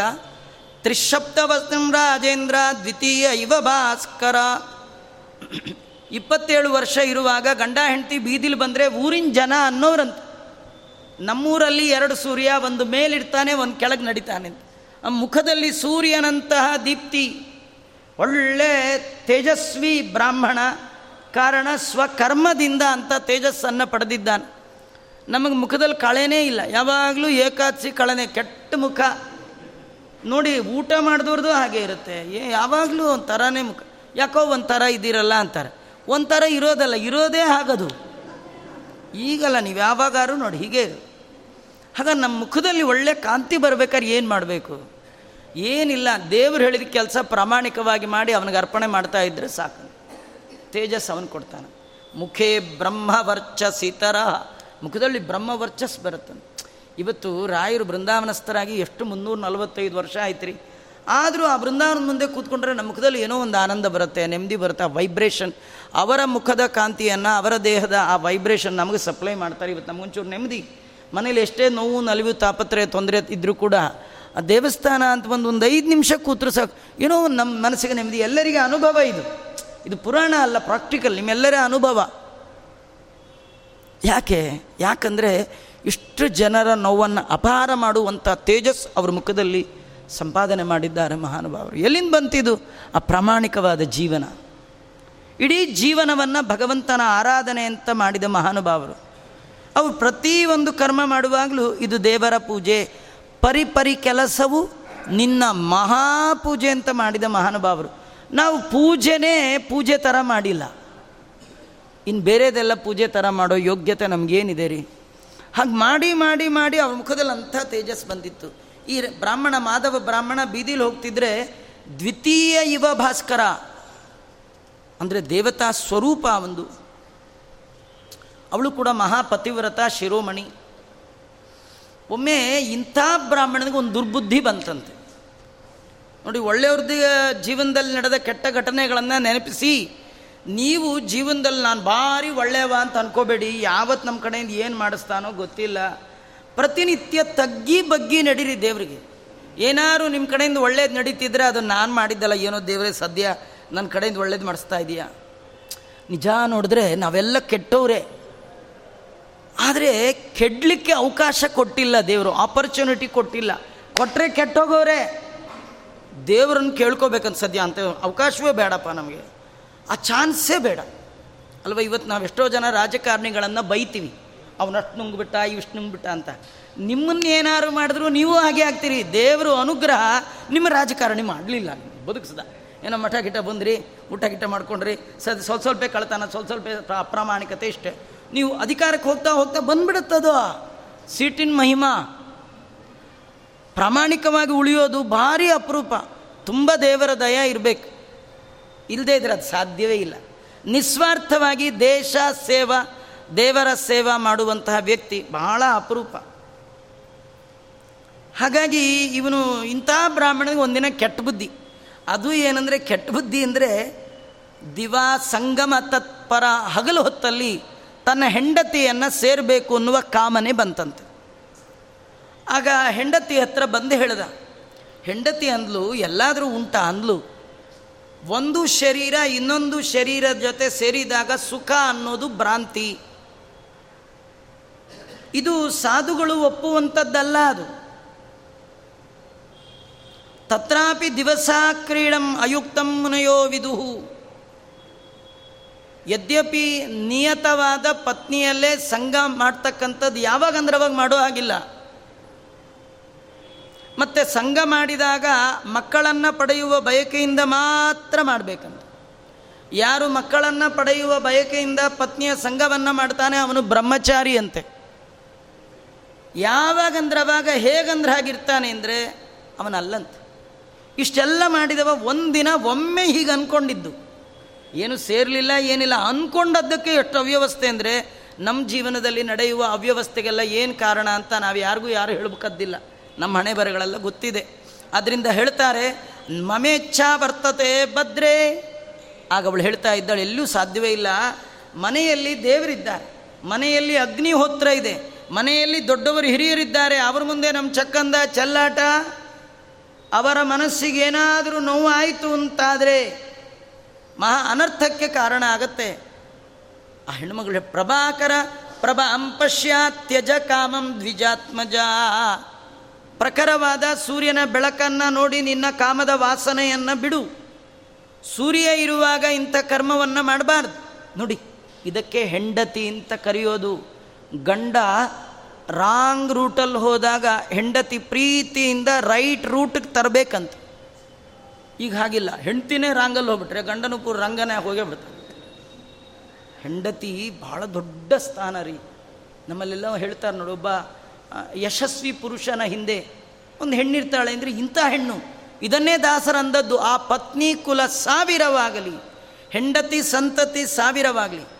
ದೇವರು ಸಾಧನೆ ಮಾಡುವ ಸಜ್ಜನರಿಗೆ ಕೊಡುವ ದೊಡ್ಡ ಸಾಧನ ಹೆಂಡತಿ. ಹೆಂಡತಿ ಒಂದು ಒಳ್ಳೇದು ಸಿಕ್ಕಿಬಿಟ್ರೆ ಇಡೀ ಕುಟುಂಬ, ಇಡೀ ಸಮಾಜ ಎಲ್ಲ ಉದ್ಧಾರ ಇವತ್ತು ಯಾವುದಾದ್ರೂ ಅವನತಿ ಆಗಿದೆ, ಯಾರಾದರೂ ಬಹಳಾಗಿದ್ದಾನೆ ಹಿನ್ನೆಲೆಯಲ್ಲಿ ಹೆಣ್ಣಿನ ಕೈವಾಡ ಕೂಡ. ಸುಮ್ಮನೆ ನಿಮಗೆ ಉದಾಹರಣೆ ಹೇಳಬೇಕು, ನಮ್ಮ ಮಂತ್ರಾಲಯ ಪ್ರಭುಗಳು ಜೀವನದಲ್ಲಿ ಪೂರ್ವಾಶ್ರಮದಲ್ಲಿ ಅಷ್ಟು ಎತ್ತರದಲ್ಲಿ ಇರಲಿಕ್ಕೆ ಕಾರಣ ಅವ್ರ ಹೆಂಡತಿ, ಸರಸ್ವತಿ ಬಾಯಿ. ಅಪ್ಪಿ ತಪ್ಪಿ ಕೂಡ ಒಂದಿನ ಯಜಮಾನ್ರಿಗೆ ಒಂದು ಸೀರೆ ತಂದುಕೊಡಿ ಕೇಳೇ ಇಲ್ಲ. ಇವತ್ತು ಬೇಳೆ ತನ್ನಿ ಇವತ್ತು ಅತ್ತ ನೀವೇನು ಹೇಳೇ ಇಲ್ಲಂತ. ಬಾಯೇ ಬಿಟ್ಟಿಲ್ಲ ಒಂದಿನೂ. ಆದರೆ ಭಾರಿ ಬುದ್ಧಿವಂತೆ ಆ ಅಮ್ಮ. ಏನು ಕೇಳದೆ ಒಂದಿನ ಬಂಪರ್ರೆ ಪಡೆದು ಬಿಟ್ರಂತೆ. ಯಾವುದು ಅಂದರೆ ಅವರು ಸ್ವಾಮಿಗಳಾದ ಮೇಲೆ ಅವರು ಬಂದು ಮೋಕ್ಷವನ್ನೇ ಪಡೆದು ಬಿಟ್ರಂತೆ ಗಂಡನ ಕಡೆಯಿಂದ. ಆ ಗಂಡನು ಅಷ್ಟೇ ಸ್ಟ್ರಾಂಗ್ ಇದ್ದರು ಆ ಹೆಂಡತಿ ಮಾಡಿದ ತಪಸ್ಸು ಅದೆರಡು ಜೋಡಿ ಆಯಿತು ಅಂತ ವರ್ಣನೆ ಮಾಡ್ತಾ ಇದ್ದಾರೆ. ಇಲ್ಲಿ ಅಂಥ ಹೆಂಡತಿ ಸಾಧ್ಯವೇ ಇಲ್ಲ. ಕಡೆಗೆ ಆ ಬ್ರಾಹ್ಮಣ ಅಂದ, ನಾನೇ ಎಲ್ಲ ಕಡೆ ಪಾಠ ಪ್ರವಚನ ಮಾಡೋ ನನಗೆ ನೀ ಪ್ರವಚನ ಮಾಡ್ತೀಯ? ಹೇಳ್ದಷ್ಟು ಕೇಳು ಅಂದ. ಅದಕ್ಕೆ ಅವಳಂದ್ಲು, ನಿಮಗೆ ಇಷ್ಟು ಬುದ್ಧಿ ಬಂದಿದೆ, ನಾನು ಒಮ್ಮೆ ಹೆಂಡತಿಯಾಗಿ ಹೇಳಬೇಕಾದ್ದು ನನ್ನ ಕರ್ತವ್ಯ ನಾ ಹೇಳಿದ್ದೇನೆ. ನಿಮ್ಮ ಪಾಪ ಬುದ್ಧಿಯಿಂದ ತಪ್ಪಿಸುವಂತಹ ಯೋಗ್ಯತೆ ನನಗಿಲ್ಲ ಅಂತ. ಹೆಂಡತಿ ಆದವಳು ಹೇಳ್ಬೋದು. ಅಲ್ವಾ, ನಾವು ಮಕ್ಕಳಿಗೆ, ಹೆಂಡತಿಗೆ ಯಾರಿಗಾದರೂ ಹೇಳ್ಬೋದಷ್ಟೇ. ಒಳ ಕೂತು ಟ್ಯೂನ್ ಮಾಡುವ ಸಾಮರ್ಥ್ಯ ನಮ್ಮದಿಲ್ಲ ನಾವೇನೋ ಹೇಳೋದಿದ್ರೆ, ಹೊರಗಿಂದ ಹೇಳ್ಬೋದೇ ವಿನ ಆಚಾರ, ಸ್ವಲ್ಪ ನೀವು ಹೇಳಬೇಕು ಅಂತ. ನಾವೇನು ಹೇಳೋದು? ಬೇಕಾಷ್ಟು ಹೇಳ್ಬೋದು. ಒಳಗಿರೋ ದೇವರು ಇನ್ ಟ್ಯೂನ್ ಮಾಡಿದ್ರೆ ಉಂಟು ಇಲ್ಲರಿಲ್ಲ ಅಲ್ವಾ? ಹಾಗಾಗಿ ನಾನು ಎಷ್ಟು ಹೇಳ್ಬೋದು ಅಷ್ಟು ಹೇಳಿದ್ದೇನೆ, ಆದರೆ ಮನೇಲಂತೂ ಇಲ್ಲ. ಗಚ್ಚಾಮಿ ಜಲಹೇತೋಸ್ತೋ ಗಚ್ಚತ್ವಂ ಬರುತ್ತೋ ಮನೆ. ನಾನು ನೀರು ತರಬೇಕು ಅಂತ ಹೊರಗೆ ಹೋಗ್ತೀನಿ. ಕಾಡಿಗೆ ಹೋಗ್ತೀನಿ. ನೀವು ಅಲ್ಲೇ ಬನ್ನಿ, ಅಲ್ಲೇ ನಿಮ್ಮ ಮನೋಕಾಮನೆಯನ್ನು ಪೂರ್ಣ ಮಾಡ್ತೀನಿ ಅಂತಂದ್ಲು. ಇವನು ಕೂಡ ಬ್ರಾಹ್ಮಣ, ತನ್ನ ತಂದೆಗೆ ಹೇಳ್ದ, ಸಮಿತ್ ತರ್ತೀನಿ, ದರ್ಬೆ ತರ್ತೀನಿ ಅಂಥೇಳಿ ಕುಶಾರ್ಥಂ ಕುಸ್ವಭಾವತಃ ಇಲ್ಲಿ ವಾಕ್ಯ, ದರ್ಬೆ ತರ್ತೀನಿ ಅಂತ ಹೋದ್ ನಾನು. ಹೇಳಿದ್ದು ದರ್ಬೆ ಮನಸ್ಸಿನಲ್ಲಿದ್ದದ್ದು ಕೊಳಕು. ಇದರ ಅರ್ಥ ಏನು ಗೊತ್ತಾ? ನೀವು ಹೂವು, ಪುಷ್ಪ, ಪತ್ರ, ದೇವರಿಗೆ ಪ, ತರುವ ಪದಾರ್ಥ ತರುವಾಗ ಮನಸ್ಸು ಕೊಳಕಾಗಿದ್ದರೂ ಕೂಡ ದೇವರಿಗೆ ಅದು ಬರೋಲ್ಲ. ಕುಶಾರ್ಥಂ ಕುಸ್ವಭಾವತಃ, ಕೆಟ್ಟ ಸ್ವಭಾವದ ಬುದ್ಧಿಯಿಂದ ದರ್ಬೆ ತರ್ತೀನಿ ಅಂತ ಹೇಳಿ ಹೋದ. ಸ್ವಲ್ಪ ದೂರ ಹೋಗುವಾಗಲೇ ಅಲ್ಲೊಬ್ಬ ಹೆಣ್ಣನ್ನು ನೋಡಿದ್ದಾನೆ. ತತ್ರಾಂತೆ ವಿಕ್ತಾತರೆ ವಿಪ್ರಪುತ್ರೋ ದರ್ಶ ಅನ್ಯಾಂ ಸ್ತ್ರೀಯಂ ಪುನಃ. ಇನ್ನೊಬ್ಬ ಹೆಣ್ಣನ್ನು ನೋಡಿದ. ಅವಳು ಭಾಳ ರೂಪ, ಆ ರೂಪ ಹೇಳುವಾಗ ಹೇಳ್ತಾರೆ, ವಿಚಿತ್ರ ರೂಪ ಲಾವಣ್ಯಾಂ. ಅವಳ ರೂಪ ಎಲ್ಲರ ಥರ ಇರಲಿಲ್ಲ, ವಿಚಿತ್ರವಾಗಿತ್ತಂತೆ. ಭಾಳ ಆಶ್ಚರ್ಯ ಪಡ್ತಾ ಇದ್ದಾನೆ. ಇಂಥ ಹೆಣ್ಣನ್ನು ನೋಡೇ ಇಲ್ಲ ಅಂತ. ಅವಳು ಏನು ಮಾಡ್ತಾ ಇದ್ದಾಳೆ ಅಂದರೆ ಕುಡಿಬಾರದ್ದನ್ನು ಕುಡಿದು ಒಬ್ಬ ಶೂದ್ರನ ಜೊತೆಗೆ ವಿಚಿತ್ರವಾದ ವರ್ತನೆಯನ್ನು ಮಾಡ್ತಾ ಇದ್ದಾಳೆ. ಅವಳಲ್ಲಿ ಇವನಿಗೆ ಪೂರ್ಣ ಮನಸ್ಸಾಗ್ಬಿಡ್ತು ಬ್ರಾಹ್ಮಣಂದು. ಹೆಂಡತಿ ಬಂದಾಗ ಹೇಳ್ದ ಸುಮ್ಮನೆ ನಿನ್ನ ಟೆಸ್ಟ್ ಮಾಡಲಿಕ್ಕೆ ಕರೆದದ್ದು, ನೀನು ಪಾಸ್ ಆದೆ, ನನಗೇನು ಇಚ್ಛೆ ಇಲ್ಲ, ಹೊರಡು ಅಂದ. ಅವಳೇನೋ ಪಾಸ್ ಆದ್ಲು, ನಾನು ಫೇಲ್ ಆದೆ ಅಂತ ಹೇಳ್ಕೊಳ್ಳೇ ಇಲ್ಲ. ಇವನು ನಿಜವಾಗಿಯೂ ಫೇಲ್ ಆಗಿಬಿಟ್ಟ. ಅವಳು ಹೋಗೋದನ್ನೇ ನೋಡ್ತಾ ಇದ್ದ. ಅವಳು ಹೋದ ತಕ್ಷಣ ಈ ಹೊಸ ಹೆಣ್ಣಿನ ಹತ್ರ ಬಂದ ಅವಳು ಇವನನ್ನು ನೋಡಿ ಅವಳು ಭಯಪಟ್ಟು ಹಿಂದಿಂದೆ ಹೋಗ್ತಾ, ಇವನು ಮುಖದ ವರ್ಚಸ್, ಮುಖದ ವರ್ಚಸ್ಸು ನೋಡಿ ಹೇಳ್ತಾ ಇದ್ದಾಳೆ, ಮಾಯಾ ಈ ಮುನಿಶ್ರೇಷ್ಠ, ನನ್ನ ಹತ್ರ ಬರಬೇಡ ಅಂತ ಹೇಳ್ತಾ ಇದ್ದಾಳೆ. ಮಾಧವ ಕೇಳ್ತಾನೆ, ಯಾಕೆ ಹಾಗಂತೀಯ? ಯಾರು ನೀನು? ನಿಮ್ಮ ಊರು ಯಾವುದು? ನಿಮ್ಮ ಜಾತಿ ಯಾವುದು? ನಿಮ್ಮ ಗೋತ್ರ ಜಾತಕ ತಂದಿದೆಯಾ? ಎಲ್ಲ ಕೇಳಿಬಿಟ್ಟ. ಇವಳಂದ್ಲು ನನ್ನ ಜೊತೆ, ನಾನು ನೋಡಿದ್ದೇ ನಿಮಗೆ ಪಾಪ. ನನ್ನ ಜೊತೆ ಮಾತಾಡಬೇಕು ಅಂತೀರಿ, ಇನ್ನೂ ಪಾಪ. ನಾನು ಸುರಾಮಾಂಸಾಶನೀಂ ಕಲಾಂ. ಕುಡಿಬಾರದ್ದನ್ನು ಕುಡಿತೀನಿ, ತಿನ್ನಬಾರದ್ದನ್ನು ತಿಂತೀನಿ. ಅಂತ್ಯ ಜಾತಿಯಲ್ಲಿ ಅಂತ್ಯ ಜಾತಿ ಅಂತಾಳೆ. ಮತ್ತಿಲ್ಲಿ ಜಾತಿ ಅಂದರೆ ಯಾವ ಕ್ಯಾಸ್ಟ್ ಹೇಳಿಲ್ಲ. ನೋಡಿ, ಕೃಷ್ಣ ಹೇಳಿದ್ದು ನಾಲ್ಕೇ ವರ್ಣ ಚಾತುರ್ವರ್ಣಂ ಮಯಾ ಸೃಷ್ಟ್ಯಂ. ಇವತ್ತು ನಮ್ಮ ರಾಜಕೀಯ ಪಕ್ಷ, ಅವರು ಇವರೆಲ್ಲ ಸೇರಿ ಬರೀ ಜಾತಿಗಳಲ್ಲಿ ಪರಿಶಿಷ್ಟ ಜಾತಿ, ಅದೇ ನೂರ ಒಂದು ಜಾತಿ ಇದೆಯಂತೆ. ಏನು ಅನ್ಯಾಯ ರೀ? ಇದೆಲ್ಲ ಏನು ಕೃಷ್ಣ ಮಾಡಿದ್ದ? ನಾಲ್ಕು ಜಾತಿ ಮಾಡಿದ್ದಕ್ಕೆ ಬಡ್ಕೋತಾ ಇದ್ದೀರಿ, ನೂರೊಂದು ಜಾತಿ ಯಾರು ಮಾಡಿದ್ದು ಹೇಳಿ. ಇಲ್ಲಿ ನೋಡಿ ನಮ್ಮ ಶಾಸ್ತ್ರದಲ್ಲಿ ಜಾತಿಯ ವ್ಯವಸ್ಥೆ ಹೇಗಿದೆ ಅಂದರೆ, ಯಾರನ್ನು ನೋಡಿ ನೀನು ಇಂಥ ಜಾತಿ ಅಂತ ಹೇಳಿಲ್ಲ. ಅವಳು ಹೇಳ್ತಾಳೆ, ನಾನು ಕೆಟ್ಟ ಜಾತಿಯವಳು. ಯಾಕಂದರೆ, ತಿನ್ನಬಾರದ್ದನ್ನು ತಿಂತೀನಿ, ಕುಡಿಬಾರದ್ದನ್ನು ಕುಡಿತೀನಿ. ಇದರ ಅರ್ಥ ಏನು ಗೊತ್ತಾ? ಯಾರು ತಿನ್ನಬಾರದ್ದನ್ನು ತಿಂತಾರೋ ಕುಡಿಬಾರದ್ದನ್ನು ಕುಡಿತಾರೋ ಮಾಡಬಾರದ್ದನ್ನು ಮಾಡ್ತಾರೋ, ದೇಶದ್ರೋಹದ ಕೆಲಸ ಮಾಡ್ತಾರೆ ಕಳ್ತನ ಮಾಡ್ತಾರೆ, ಅತ್ಯಾಚಾರ ಮಾಡ್ತಾರೆ ಅವ್ರದ್ದೆಲ್ಲ ಒಂದೇ ಜಾತಿ, ಅಂತ್ಯ ಜಾತಿ. ಕಳ್ತನ ಮಾಡೋರಿಗೆ ಜಾತಿ ಏನ್ರಿ? ಸುಮ್ಮನೆ ಆ ಜಾತಿ ಎತ್ತಿಡಿಯೋದು ಇವ್ರು ಕಳ್ಳರು. ಜಾತಿ ಜಾತಿ ಹೆಸರು ಹೇಳಬೇಡಿ ಅಂತ. ಇರೋದೇ ವರ್ಣ ನಾಲ್ಕು ಅವರವರ ಕರ್ಮಕ್ಕೆ ಅನುಗುಣವಾಗಿ ಭಗವಂತ ಅವರಣವನ್ನು ಆಶ್ರಮವನ್ನು ನಾಕೆ ಮಾಡ್ದ? ನೀವು ನೂರೊಂದು ಮಾಡ್ಕೊಂಡಿದ್ದೀರ. ಅದು ಪ್ರಧಾನ ಜಾತಿಗಳನ್ನು ಬಿಟ್ಟು ಈ ಪರಿಶಿಷ್ಟ ಜಾತಿ ಅಂತ ಒಂದು ಶೆಡ್ಯೂಲ್ ಕ್ಯಾಟ್ ಟ್ರೈಬ್ ಇದೆಯಲ್ಲ, ಅದೇ ನೂರೊಂದು ಇದೆಯಂತೆ ಇವತ್ತು ನಾನು ಓದಿ ನನಗೆ ಆಶ್ಚರ್ಯ ಆಯಿತು. ಇವತ್ತು ನೀವು ಪೇಪರ್ ಓದೋರು ನೋಡಿ ಸಿಗುತ್ತೆ. ನೂರ ಒಂದು ಜಾತಿ ಅಂತ. ಅದರೊಳಗೆ ಇಷ್ಟೇ ಜಾತಿಗೆ ಪ್ರಾಧಾನ್ಯತೆ ಕೊಟ್ಟಿದ್ದಾರೆ. ನೂರೊಂದಕ್ಕೂ ಕೊಡಬೇಕು ಅಂತ ಮತ್ತಿನ್ನ. ಅಯ್ಯೋ ದೇವರೇ ಅಂದ್ಕೊಂಡೆ. ಇವಳು ಹೇಳ್ತಾ ಇದ್ದ ನೋಡಿ ಜಾತಿ ಇಲ್ಲಿ ಬಂತು. ಅಂತ್ಯಜಾತ್ಯ ಅವಯೋರ್ಜಾತ ನಾನು ಅಂತ್ಯ ಜಾತಿಯಲ್ಲಿಯೂ ಕೆಳ ಜಾತಿಯಳು ಯಾಕಂದ್ರೆ ತಿನ್ನಬಾರ್ದು, ತಿಂತೀನಿ, ಮಾಡಬಾರ್ದು ಮಾಡ್ತೇನೆ. ಅದರಿಂದ ನನ್ನನ್ನು ನೋಡಬೇಕು ನನ್ನ ಜೊತೆ ಮಾತಾಡಬೇಕು, ನನ್ನನ್ನು ಮುಟ್ಟಬೇಕು ಅನ್ನೋದೇ ತುಂಬ ಕೆಟ್ಟ ಬುದ್ಧಿ ಅಂತಾಳೆ. ಇದು ಅವಳು ಇವನಿಗೆ ಹೇಳಿದ್ದಲ್ಲ, ಅವಳು ನಮ್ಮೆಲ್ಲರಿಗೆ ಹೇಳ್ತಾ ಇದ್ದಾಳೆ. ನಿಮ್ಮ ಜೀವನದಲ್ಲಿ ಎಂತಾದರೂ ಇಂಥ ಪ್ರಸಂಗ ಬಂದರೆ ಇದಕ್ಕಿಂತೂ ಪಾಪಕರವಾದ್ದು ಮತ್ತಿನ್ನೊಂದಿಲ್ಲ. ಬಹಳ ಎಚ್ಚರಿಕೆಯಿಂದ ಇರಬೇಕು. ಅಯೋಗ್ಯರ ಸಹವಾಸ ನೋಡೋದು, ಮಾತಾಡೋದು ಸಾಕು ಹಾಳಾಗಿ ಹೋಗ್ಬಿಡ್ತೀರಿ. ಅದಕ್ಕೆ ಬ್ರಾಹ್ಮಣ ಅಂತ ಇದ್ದಾನೆ. ನೀ ಏನೇನೋ ಹೇಳ್ತಾ ಇದ್ಯಾ? ನಂಗೆ ಯಾವುದೂ ಅರ್ಥ ಆಗಲ್ಲ. ವೃತ ನಾರಾಯಣ ಜಾತ ಬ್ರಹ್ಮಾಲೋಕ ಪಿತಾಮಹ. ಅಂದ ಏವ ಮಹಾರಾಜ ಬ್ರಹ್ಮದೇವರೆಲ್ಲೋ ಕುರುಡ ಅನ್ಸತ್. ನೀನು ಇಷ್ಟು ಚೆನ್ನಾಗಿದೆಯಾ? ನಿನ್ನ ತೊಗೊಂಡೋಗಿ ಯಾವುದೋ ಅಂತ್ಯ ಜಾತಿಲಿ ಹುಟ್ಟಿಸ್ಬಿಟ್ಟಿದ್ದಾನೆ ನಮ್ಮ ಜಾತಿಲಿ ಇದ್ದಿದ್ರೆ ಚೆನ್ನಾಗಿರ್ತಿತ್ತು ಅಂದ. ಕಡೆಗೆ ಇವನಂತಾನೆ, ಈ ಜಾತಿ ಯಾವುದಾದ್ರೆ ನೋಡ್ಲಿಕ್ಕೆ ಚೆನ್ನಾಗಿದ್ದರೆ ಸಾಕು ಹುಂದ ಇವತ್ತಿನ ಮೆಂಟ್ಯಾಲಿಟಿ ಇವತ್ತಿನ ಜನರ ಮೆಂಟ್ಯಾಲಿಟಿಗೆ ಹುಡುಗ ಹುಡುಗ ಒಪ್ಪಿದಾರ? ಆಚಾರ್ಯ ಜಾತಕ, ಗೋತ್ರ ಅವೆಲ್ಲ ನೋಡೋಕ್ಕಾಗಲ್ಲಪ್ಪ. ಸುಮ್ಮನೆ ಹುಡುಗ ಹುಡುಗಿ ಒಪ್ಪಿದ್ದಾರೆ, ಒಂದೆರಡು ಕಳು ಮಂತ್ರ ಅಕ್ಷತೆ ಹಾಕಿ ಬಂದ್ಬಿಡೋದು ಒಳ್ಳೆಯದು ಅದಕ್ಕೆ ಹಾಗೆ ಮಾಡಿಬಿಟ್ವಿ ಅಂತ. ಇದೆಲ್ಲ ಕಥೆ ನೋಡಿ ಇಲ್ಲಿ ಬರ್ತಾ ಇದೆ. ಅವ್ರು ಹೇಳ್ತಾ ಇದ್ದಾರೆ, ನೀನು ನೋಡ್ಲಿಕ್ಕೆ ಚೆನ್ನಾಗಿದೆಯಾ ಆದ ಕಾರಣ ನಂಗೆ ಹಿಡಿಸಿದೆಯಾ, ಸಾಕಂದ. ಆದ್ದರಿಂದ ನಿನ್ನನ್ನು ಬಿಡೋಲ್ಲ ನನಗೆ ಮುಂದೆ ಸತ್ತ ಮೇಲೆ ನೋಡ್ಕೋಣ, ನರಕ, ಸ್ವರ್ಗ ಅದೆಲ್ಲ ಬದುಕಿದ್ದಾಗಂತೂ ಅಲ್ವಲ್ಲ? ಸತ್ತ ಮೇಲೆ ತಾನೇ, ಸತ್ ಮೇಲೆ ಇದ್ದಾಗಲೇ ಯಾರಿಗೆ ಯಾರೋ? ಸತ್ತ ಮೇಲೆ ಇನ್ನು ಯಾರಿಗೆ ಯಾರೋ? ಮುಂದಿನ ಆಮೇಲೆ ನೋಡ್ಕೊಳ್ಳೋಣ ಅಂದ. ಇವಳು ಓಡ್ಲಿಕ್ಕೆ ಶುರು ಮಾಡಿದ್ಲು. ಬ್ರಾಹ್ಮಣ ಬಿಡ್ತಾ ಇಲ್ಲ. ಅವಳು ಹೇಳ್ತಾ ಇದ್ದಾಳೆ, ಎಲ್ಲ ದೇವತೆಗಳೇ ನೋಡಿ ನಂದೇನು ತಪ್ಪಿಲ್ಲ. ಸ್ವತಃ ಬ್ರಾಹ್ಮಣ ತಾನೇ ಹಾಳಾಗ್ತಾ ಇದ್ದಾನೆ. ಇವತ್ತಿನ ಕಥೆ ಇವತ್ತು ಬ್ರಾಹ್ಮಣರನ್ನ ಯಾರೂ ಹಾಳು ಮಾಡಬೇಕಾದಿಲ್ಲ, ಅವರವರೇ ಹಾಳಾಗೋಗ್ಬಿಡ್ತಾರೆ.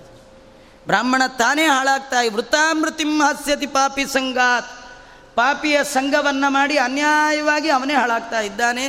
ನಂದೇನು ತಪ್ಪಿಲ್ಲ ಅಂತ ಅವನಿಗಾಗಿ, ಸಜ್ಜನನಿಗಾಗಿ ಒಬ್ಬ ಪಾಪಿ ತಾನು ಅಳ್ತಾ ಇದ್ದ ಅನ್ಯಾಯವಾಗಿ ಹಾಳಾಗ್ತಾ ಇದ್ದಾನಲ್ಲ ಅಳ್ತಾ ಇದ್ದಾಳೆ. ಕಡೆಗೆ ಬಿಡಲೇ ಇಲ್ಲ. ಓಡಿ ಬಂದು ಅವಳನ್ನು ಹಿಡದೇ ಬಿಟ್ಟಿದ್ದಾನೆ. ಆ ಕಾಲಕ್ಕೆ ಅವಳು ಹೇಳ್ತಾ ಇದ್ದಾಳೆ, ನನ್ನ ಹತ್ರ ಬರ್ತಾ ಇದ್ರಿ ಒಂದು ನಿಮಿಷ ಇರಿ ಇಂದ್ಲು. ಹಿಂದಿನ ಕಾಲದಲ್ಲಿ ಭಗವಂತ ಜಾತಿದ್ವೇ ನಿರ್ಮಿತೆ ಪೂರ್ವಂ.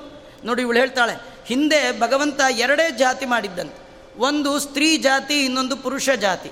ಅದರೊಳಗೆ ಸ್ತ್ರೀಯರು, ಪುರುಷರು ಅವರವರ ಜಾತಿಗೆ ಯೋಗ್ಯವಾದ ಸ್ತ್ರೀಯನ್ನು ಮದುವೆ ಆಗಬೇಕು ಅಂತಿತ್ತು. ಆದರೆ ಈಗಲೇ ನಾನು ವಿಪರೀತವನ್ನು ನೋಡ್ತಾ ಇದ್ದೀನಿ. ನಿಮ್ಮ ಎಂಥದ್ದು, ನಾನು ಎಂಥವಳು? ಮತ್ತು ನನ್ನನ್ನು ನೋಡಿ, ನಿಮ್ಮನ್ನು ನೋಡಿ ನೀವು ನಿಮ್ಮ ಅಪ್ಪ, ಅಮ್ಮ ನಿಮ್ಮನ್ನು ಒಳ್ಳೆ ಕಾಲದಲ್ಲಿ ಪ್ರಸವ ಮಾಡಿದ್ದಾರೆ. ಸರಿಯಾದ ಕಾಲದಲ್ಲಿ ನಿಮ್ಮಮ್ಮ ಅಮ್ಮನಿಗೆ ಸೀಮಂತ ಹೋಮವನ್ನು ಮಾಡಿಸಿದ್ದಾರೆ.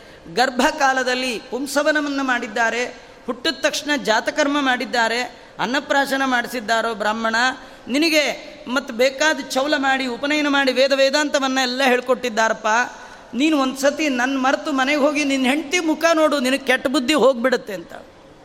ನೀವು ಯಾವಾಗಲೂ ಬಂದಾಗೆಲ್ಲ ನಿಮ್ಮ ಮನೆಯವ್ರ ಮುಖ ನೋಡ್ಕೊಂಡು ಒಳ್ಳೇದು ಮಾಡ್ಬೇಕಂತ.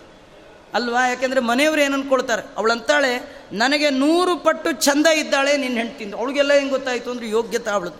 ಅದರಿಂದ ಮನೆಗೆ ಹೋಗು, ಒಮ್ಮೆ ನೋಡು, ಗೊತ್ತಾಗತ್ತೆ, ನನ್ನ ಹತ್ರ ಬರಬೇಡ. ನನ್ನ ಯೋಗ್ಯತೆ ಹೇಳ್ತೀನಿ ಕೇಳು. ನಿಂದು ಕೈ, ಹೇ ಬ್ರಾಹ್ಮಣ ನಿನ್ನ ಕೈ ಕೈ ನೋಡಿದ್ರೆ ಸಂತೋ, ಸಂತೋಷ ಆಗತ್ತೆ. ಯಾಕೆಂದರೆ ಕೃಷ್ಣ ಪ್ರಸಂಗೇನ ಕರೌ, ದೇವರ ಪೂಜೆ ಮಾಡಿ ಮಾಡಿ ಕೈ ಪವಿತ್ರ ಆಗಿದೆ ದೇವರ ಕಥೆ ಕೇಳಿ ಕಿವಿ ಪವಿತ್ರ ಆಗಿದೆ ದೇವರ ಗಂಧವನ್ನು ಆಗ್ರಹಣ ಮಾಡಿ ಮೂಗು ಪವಿತ್ರ. ಇಡೀ ಹೊಟ್ಟೆ ದೇವರ ನೈವೇದ್ಯ ಸ್ವೀಕಾರ ಮಾಡಿ ಪವಿತ್ರ. ದೇವರಿಗೆ ನಮಸ್ಕಾರ ಮಾಡಿ ಕಾಲು ಪವಿತ್ರ. ಎಲ್ಲ ಪವಿತ್ರ ನಿಂದು. ನಾನು ಹೋಗಬಾರ್ದು ಮನೆಗೆ ಹೋಗಿ ಹೋಗಿ ಕಾಲು ಹಾಳಾಗಿದೆ. ತಿನ್ನಬಾರದು, ತಿಂದು ತಿಂದು ಕೈ ಹಾಳಾಗಿದೆ, ಹೊಟ್ಟೆ ಹಾಳಾಗಿದೆ. ಇಂಥ ಪಾಪಿಯಾದ ನನ್ನ ಸಂಘ ನಿಂಗೆ ಎಲ್ಲಿಗೆ ಆಗತ್ತೆ ಬೇಡ ಬೇಡ, ಎಷ್ಟು ಹೇಳಿದ್ರೂ ಕೇಳಲೇ ಇಲ್ಲ. ಜೊತೆಗೆ ಸೇರಿದ್ದಾಳೆ. ಕಡೆಗೆ ಅವನಂದ್ಲು ನಾ ನೀನಂತೂ ಹಾಳಾದೆ, ನಾನು ಹಾಳಾಗಲ್ಲ ಅಂದ್ಲು. ನೀನು ಹಾಳಾಗಿದ್ದೀಯ, ನಿನಗೆ ನನ್ನ ಜೊತೆ ಸೇರ ಮೇಲೆ ಜುಟ್ಟು, ಜನವಾರ ಬೇಡ ಅಂದ್ಲು. ಅದಕ್ಕೇನು ತೆಗೆದು ಬಿಡ್ತೀನಿ ಇಂದ ಒಂದೇ ದಿನಕ್ಕೆ ಜುಟ್ಟು, ಜನವಾರ ತೆಗೆದುಬಿಟ್ಟ. ಅವಳಂದ್ಲು ನಿಂಗೆ ಜುಟ್ಟಿಲ್ಲ, ಜನವಾರ ಇಲ್ಲ, ಆದರೂ ಒಳ್ಳೆ ಬ್ರಾಹ್ಮಣ ಅಂದ್ಲು. ನಿನ್ನಂಥ ಬ್ರಾಹ್ಮಣನ ಜೊತೆ ಇರೋ ಅಧಿಕಾರ ನನಗಿಲ್ಲ ನಿನಗೆ ಬ್ರಾಹ್ಮಣ್ಯ ಹೋಗಬೇಕು ಅಂದ್ಲು. ಜುಟ್ಟು, ಜನವಾರ ಇದ್ದರೆ ಬ್ರಾಹ್ಮಣರಲ್ಲ ರೀ, ಇಲ್ದಿದ್ರೂ ಬ್ರಾಹ್ಮಣರು ಇರ್ತಾರೆ ಜನವಾರ ಇಲ್ಲದೆ ಇದ್ದ ಬ್ರಾಹ್ಮಣರು ಇದ್ದಾರೆ, ಜುಟ್ಟು ಇಲ್ಲದೆ ಇದ್ದವ್ರು ಇದ್ದಾರೆ. ಯಾರು ಹೇಳಿ? ಸ್ವಾಮಿಗಳು. ಅವ್ರಿಗೆ ಜುಟ್ಟಿರುತ್ತಾ ಇಲ್ಲ. ಜನವಾರ ಇರುತ್ತಾ? ಇರಲ್ಲ. ಕೇಳಿ. ನೀವು ಬ್ರಾಹ್ಮಣರು ಅಂತ ಕೇಳಿ ಮುದ್ರೆ ಜಾಸ್ತಿ ಆಗ್ಬಿಡ್ತು ಬ್ರಾಹ್ಮಣ್ಯ ಜನವಾರ ಜುಟ್ಟಲ್ಲಿ ಮೀಸಲಲ್ಲ, ಒಳಗೆ. ಬ್ರಾಹ್ಮಣ್ಯ ಅಂದರೆ ಅದು ಗುಣ. ದೇವರನ್ನು ಹುಡುಕುವವ. ಜೀವನದ ಒಳಗೆ, ಜೀವನದ ಉದ್ದಕ್ಕೆ ದೇವರು ಎಲ್ಲಿದ್ದಾನೆ ಎಲ್ಲಿದ್ದಾನೆ ಹುಡುಕ್ತಾನೆ ಅವನು ಬ್ರಾಹ್ಮಣ ಇಂಥ ಬ್ರಾಹ್ಮಣ ನೀನಿದ್ದೀಯಾ? ನೀನು ಈ ಬ್ರಾಹ್ಮಣ್ಯ ಕಳ್ಕೊಬಂದು ಎರಡೇ ಕೆಲಸ. ಒಂಚೂರು ತಿನ್ನು, ಒಂಚೂರು ಕುಡಿ ಸಾಕು. ಡೈಲಿ ಏನು ತಿನ್ಬೇಕು? ಆಚಾರ್ಯ, ಯಾವಾಗ್ಲಾರ ಒಮ್ಮೊಮ್ಮೆ, ಅಂದರೆ ಗೋವಿಂದ ಅಂತ ಅರ್ಥ, ಡೈಲಿ ಏನು ತಗೋಬೇಕಿಲ್ಲ. ಅವಳು ಹೇಳ್ತಾಳೆ, ಪಿಬ ಮಧ್ಯೋದಕಂ ಒಂದು ತೊಟ್ಟು ತೊಗೊಂಡ್ಬಿಡು, ನಿನಗೆ ಬ್ರಾಹ್ಮಣ್ಯ ಹೋಗುತ್ತೆ ಅಂದ ತಕ್ಷಣ ಆಗಲಿಂದ ತೊಗೊಂಡೇ ಬಿಟ್ಟು. ಅಂತಹ ಪಾಪಿಷ್ಟಳ ಜೊತೆಯಲ್ಲಿ ಅನೇಕ ವರ್ಷಗಳ ಸಂಸಾರ ಮಾಡಿ, ಅನೇಕ ಮಕ್ಕಳಿಗೆ ತಂದೆ ಆಗಿದ್ದಾನೆ, ಮಾಡಬಾರ್ದು ಮಾಡ್ತಾ ಇದ್ದಾನೆ, ಅವನಿಗೆ ಟೈಮ್ ಪಾಸ್ ಆಗಿದ್ದು ಗೊತ್ತೇ ಇಲ್ಲ. ಹಾಗೆ ಕೆಟ್ಟವರ ಸಹವಾಸ ಮಾಡಿ, ಕೆಟ್ಟದ್ದನ್ನು ಅನುಭವ ಮಾಡುವಾಗ ಕಳೆದು ಹೋದ ಕಾಲದ ಅರಿವೇ ಇರೋಲ್ಲ. ನೋಡಿ ದ್ವಾದಸಿ ಹೋಗಿದ್ದೇ ಗೊತ್ತಾಗಲ್ಲ. ಏಕಾದಸಿ ಹೋಗೋದೇ ಇಲ್ಲ. ಅಲ್ವಾ, ಅದು ದ್ವಾದಸಿ ಇದ್ದಾಗ ಮಾಡಬಾರ್ದು ಮಾ ಹೋಯ್ತು ಅವನು. ಅವನಿಗೆ ತಾನು ಕಳೆದದ್ದೇ ಗೊತ್ತಾಗಿಲ್ಲ, ಆದರೆ ಹೆಂಡ್ತಿ ಒಂದಿನ ಸತ್ತೇ ಬಿಟ್ಲು. ಎಷ್ಟೇ ಚೆನ್ನಾಗಿದ್ರೇನು, ಒಂದು ದಿವಸ ಹೋಗೋದೇ ಇಲ್ಲ, ಹೋಗಿಬಿಟ್ಲು ಅವಳು ಹೋ ಅಂತ ಹುಚ್ಚೆ ಹಿಡಿದೋಯ್ತು ಇವನಿಗೆ, ಹುಚ್ಚು ಹಿಡಿದು ಎಲ್ಲ ಊರೆಲ್ಲ ತಿರುಗ್ತಾ ಇದ್ದಾನೆ, ಹುಚ್ಚನಂತೆ ಅಲಿತಾ ಇದ್ದಾನೆ. ಒಮ್ಮೆ ಚೋಳ ದೇಶದ ರಾಜರು ಶೇಷಾಚಲ ಯಾತ್ರೆ ಮಾಡಲಿಕ್ಕೆ ಹೊರಟರು, ಜೊತೆಗೆ ಇವನು ಸೇರ್ಕೊಂಬಿಟ್ಟ ಎಲ್ಲರೂ ಹೊರಟ್ರು, ಇವನು ಹೊರಟ. ಎಲ್ಲರೂ ತಿರುಪತಿ ಬೆಟ್ಟಕ್ಕೆ ಹೋಗಿ ವಪನ ಮಾಡಿಸ್ಕೊಂಡ್ರು, ಇವನು ಅವ್ರ ಜೊತೆ ಕೂತಿದ್ದ. ವಪನ ಮಾಡೋರಿಗೆ ಲೈನಲ್ಲಿ ಯಾರು ಕೂತಿದ್ರು ಮಾಡಿ ಹೋಗ್ಬಿಡ್ತಾರೆ. ಒಂದೊಂದು ಲೈನ್ ಹೇಳ್ಕೊಂಡು ಬಂದುಬಿಟ್ಟಿರ್ತಾರೆ. ಕಡೆಗೆ ಇನ್ನೊಂದು ಲೈನ್ ಪೂರ ಎಲ್ಲ ಗುಂಡು ಮಾಡಿ ಕಳಿಸ್ಬಿಟ್ರು. ಅವರೆಲ್ಲ ನಮ್ಮ ಸ್ನಾನ ಮಾಡಿದ್ರು. ತಾನೂ ಮಾಡ್ದ ವರಾಹ ತೀರ್ಥ ಸ್ನಾನ ಮಾಡ್ದ. ಸ್ನಾನ ಆದಮೇಲೆ ಅವರೆಲ್ಲರೂ ಪಿಂಡ ಪ್ರದಾನ ಮಾಡಿದ್ರು. ಎಲ್ಲ ಅಗ್ಗಿಷ್ಟಕ್ಕೆ ತಂದಿದ್ರು, ಅನ್ನಗಿನ್ನ ಮಾಡಿಕೊಂಡ್ರು. ಕೈಯಲ್ಲಿ ಪಿಂಡ ಹಿಡ್ಕೊಂಡು, ಏತತ್ತೋ ಅಸ್ಮತ್ತು ಪಿತರಂ ಶರ್ಮಾಣಂ ಗೋತ್ರಂ ಅಂದರು. ಕಿವಿಗೆ ಬಿತ್ತು ಈ ಬ್ರಾಹ್ಮಣಂಗೆ ಮೈಯೆಲ್ಲ ಕಂಪನ ಆಯಿತು. ಎಂಥ ತಪ್ಪು ಮಾಡಿಬಿಟ್ಟೆ, ಆಗ ಅಂದ್ಕೊಳ್ತಾ ಇದ್ದಾನೆ. ಕೆಲವರಿಗೆ ಮಂತ್ರ ಹೇಳುವಾಗ ಅಪವಿತ್ರ ಪವಿತ್ರವ ಅಂದರೆ ಎಲ್ಲೋ ಕೇಳ್ದಾಗಿದೆಯಲ್ಲ ಅನ್ಸುತ್ತೆ. ಯಾವಾಗಲೋ ಒಂದು ಸತಿ ಸಂಧ್ಯಾವನೆ ಮಾಡಿರ್ತಾರಲ್ಲ, ಮಾಡಬಾರ್ದು. ಪ್ರತಿನಿತ್ಯ ಮೂರು ಹೊತ್ತು ಮಾಡಬೇಕಂತೆ, ಇಲ್ದಿದ್ರೆ ಎರಡು ಹೊತ್ತಾರು ಮಾಡಬೇಕು. ಏನು ದೇಶ ಆಳೋ ಜವಾಬ್ದಾರಿ ನಮ್ಗೆ ಯಾರಿಗಿಲ್ಲ. ಎರಡು ಹೊತ್ತು ಸಂಧ್ಯಾವನೆ ಎಂದೆಂದೆಂದೆಂದು ಬಿಡಬಾರ್ದಂತೆ. ಆ ಬ್ರಾಹ್ಮಣನಿಗೆ ಮೈಯೆಲ್ಲ ಕಂಪನ ಆಯ್ತಂತೆ. ಎಷ್ಟು ವರ್ಷ ಆಯಿತು ನಾನು ಸಂಧ್ಯಾವನೆ ಬಿಟ್ಟು. ಎಂಥ ತಪ್ಪು ಮಾಡಿಬಿಟ್ಟೆ. ವೃದ್ಧರಾಗಿರ್ತಕ್ಕಂಥ ತಂದೆ ತಾಯಿಗಳನ್ನು ಬಿಟ್ಟೆ. ಒಳ್ಳೆ ಹೆಣ್ಣುಮಗಳು, ಒಳ್ಳೆ ಪತಿವ್ರತ ಸ್ತ್ರೀ ನನ್ನ ಅನುಸರಿಸ್ತಾ ಇದ್ಲು ಅಂತ ಹೆಂಡತಿಯನ್ನು ಬಿಟ್ಟೆ. ಆ ಕಡೆ ಮುಖವೇ ಮಾಡಲಿಲ್ಲ. ಎಂಥ ಪಾಪಿಯ ಸಹವಾಸ ಮಾಡಿದೆ. ದೇವರೇ, ನಾನು ಉದ್ಧಾರ ಆಗೋದು ಹೇಗೆ? ಗಳ ಗಳ ಗಳ ಗಳ ಅಳ್ತಾ ಎಷ್ಟು ಆ ಪಾಪಿಯ ಜೊತೆ ಸೇರಿದ್ದಾನೆ ಅಂದರೆ ಹೆತ್ತ ತಂದೆ ತಾಯಿಯ ಹೆಸರೇ ಮರ್ತೋಗಿದೆ ಅಂತ. ಗೋತ್ರವೇ ಮರ್ತೋಗಿದ್ದೀನಿ ಇವತ್ತು ಎಷ್ಟೋ ಜನ ಮಹಾಲಯ ಪಕ್ಷ ಬರ್ತಾರ್ರಿ.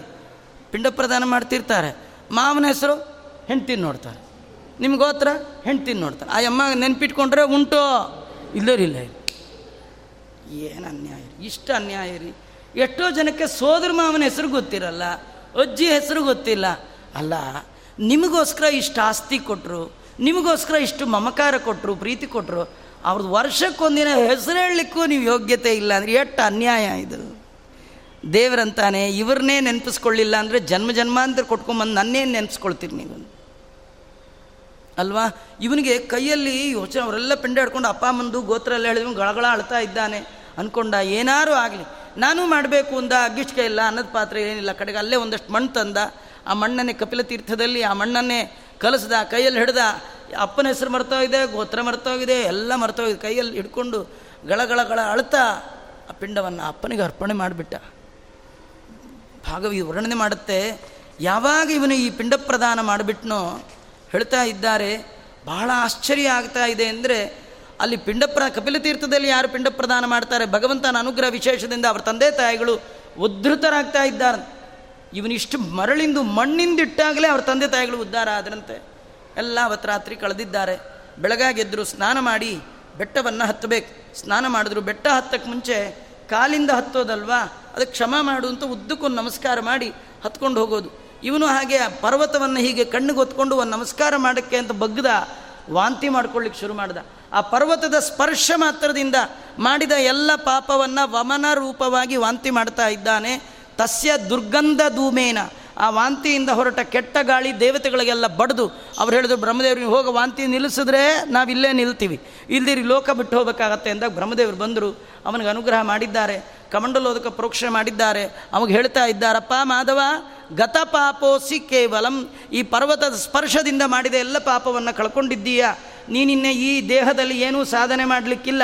ಮೇಲೆ ಹೋಗು ವರಾಹ ದೇವರಿದ್ದಾರೆ ನಮಸ್ಕಾರ ಮಾಡು. ಅಲ್ಲಿ ಸ್ವಾಮಿ ಪುಷ್ಕರಣಿ ನಿಂತಿದೆ. ಅಲ್ಲಿ ಸ್ನಾನ ಮಾಡಿ ದೇಹವನ್ನೇ ಬಿಡು. ಮುಂದೆ ಪಾಂಡವರ ಕುಲದಲ್ಲಿ ನೀನು ಅವತಾರ ಮಾಡ್ತಾ ಇದ್ದೆ ಕುಲದಲ್ಲಿ ಅವತಾರ ಮಾಡ್ತಾ ಇದೆಯಾ. ಚಂದ್ರವಂಶದಲ್ಲಿ ನಿನ್ನ ಹುಟ್ಟಾಗತ್ತೆ. ನಿನಗೆ ಆಕಾಶರಾಜ ಅಂತ ಕರೀತಾರೆ. ನಿನಗೆ ಜಗ ಜಗನ್ಮಾತೆಯಾದ ಸಾಕ್ಷಾತ್ ಲಕ್ಷ್ಮಿ ಮಗಳಾಗಿ ಬರ್ತಾ ಇದ್ದಾಳೋ, ಏನು ನಿನ್ನ ಪುಣ್ಯ? ಮನೆಗೆ ಅಳಿಯನಾಗಿ ಭಗವಂತನೇ ಬರ್ತಾ ಇದ್ದಾನೆ. ಪಶ್ಚಾತ್ ಆ ಎಲ್ಲ ಕನ್ಯಾದಾನ ಮಾಡಿ ವೈಕುಂಠವನ್ನೇ ನಿನಗೆ ಸಿಗತಕ್ಕಂಥದ್ದಪ್ಪ ಅಂತ ಇಷ್ಟು ಅನುಗ್ರಹ ಮಾಡಿದ್ದಾರೆ. ಅವ ಹಾಗೆ ಆಗಲಿ ಅಂಥೇಳಿ ಅಲ್ಲಿ ಹೋದ ವರಾಹದೇವರ ದರ್ಶನ ಮಾಡ್ದ. ಸ್ವಾಮಿ ಪುಷ್ಕರಣಿಯಲ್ಲಿ ಸ್ನಾನ ಮಾಡ್ದ, ದೇಹ ಬಿಟ್ಟ. ಮುಂದೆ ಅವನೇ ಆ, ಚಂದ್ರ, ಚಂದ್ರವಂಶದ ರಾಜನಾಗಿ, ಆಕಾಶ ರಾಜನಾಗಿ ಅವತಾರ ಮಾಡಿದ್ದಾನೆ. ಅವನ ಮಗಳಾಗಿ ಪದ್ಮಾವತಿಯಾಗಿ ಸಾಕ್ಷಾತ್ ಲಕ್ಷ್ಮಿ ಬಂದಿದ್ದಾಳೆ. ಅವರ ಅಳಿಯನಾಗಿ ಶ್ರೀನಿವಾಸ ಬಂದ. ಆ ಎಲ್ಲ ಪಾಪವನ್ನು ಪರಿಹಾರ ಮಾಡಿದ ಕಾರಣ ಕಲಿಯುಗದಲ್ಲಿ ಆ ಬೆಟ್ಟಕ್ಕೇನು ಹೆಸರು? ವೇಂಗ್ ಪಾಪಂ ಕಟತೆ, ದಾಹನ ಶಕ್ತಿತ. ನಮ್ಮೆಲ್ಲ ಪಾಪವನ್ನು ಸುಡುವ ಸಾಮರ್ಥ್ಯ ಇರೋದು ಆ ಬೆಟ್ಟಕ್ಕೆ. ಅದರಿಂದ ಕಲಿಯುಗದಲ್ಲಿ ಪಾಪ ಭೂಯಿಷ್ಠರಾದವರೆಲ್ಲರೂ ಕೂಡ ಪಾಪ ಪ್ರಕ್ಷಾಲನಾರ್ಥವಾಗಿ ವರ್ಷಕ್ಕೊಮ್ಮೆಯಾದರೂ ಪರ್ವತದ ಯಾತ್ರೆಯನ್ನು ಮಾಡಬೇಕು, ಇಷ್ಟು ಶ್ರೇಷ್ಠವಾದದ್ದು ಅಂತ ಹೇಳ್ತಾ ಇದ್ದಾರೆ. ಈ ಕಥೆಗೂ ನಮಗೂ ಏನು ಸಂಬಂಧ ಅಂತ ನೋಡೋಣ. ನಾಳೆ ನೋಡಿ ಶ್ರೀನಿವಾಸ ದೇವ್ರ ಕಥೆಯನ್ನು ಮುಂದುವರಿಸೋಣ ಅಂತ ಹೇಳ್ತಾ ಶ್ರೀ ಶ್ರೀಕೃಷ್ಣಾರ್ಪಣಮಸ್ತು. ಸರ್ವೇಂದ್ರಿಯ ಪ್ರೇರಕೇಣ ಶ್ರೀ ಪ್ರಾಣಪತಿನೀರಿತ ಯದವೋಚ ಮಹಂತೇನ. ಪ್ರಿಯತಾಂ ಕಮಲಾಲಯ ಮಧ್ವೇಶಾರ್ಪಣಮಸ್ತು ಕೃಷ್ಣ.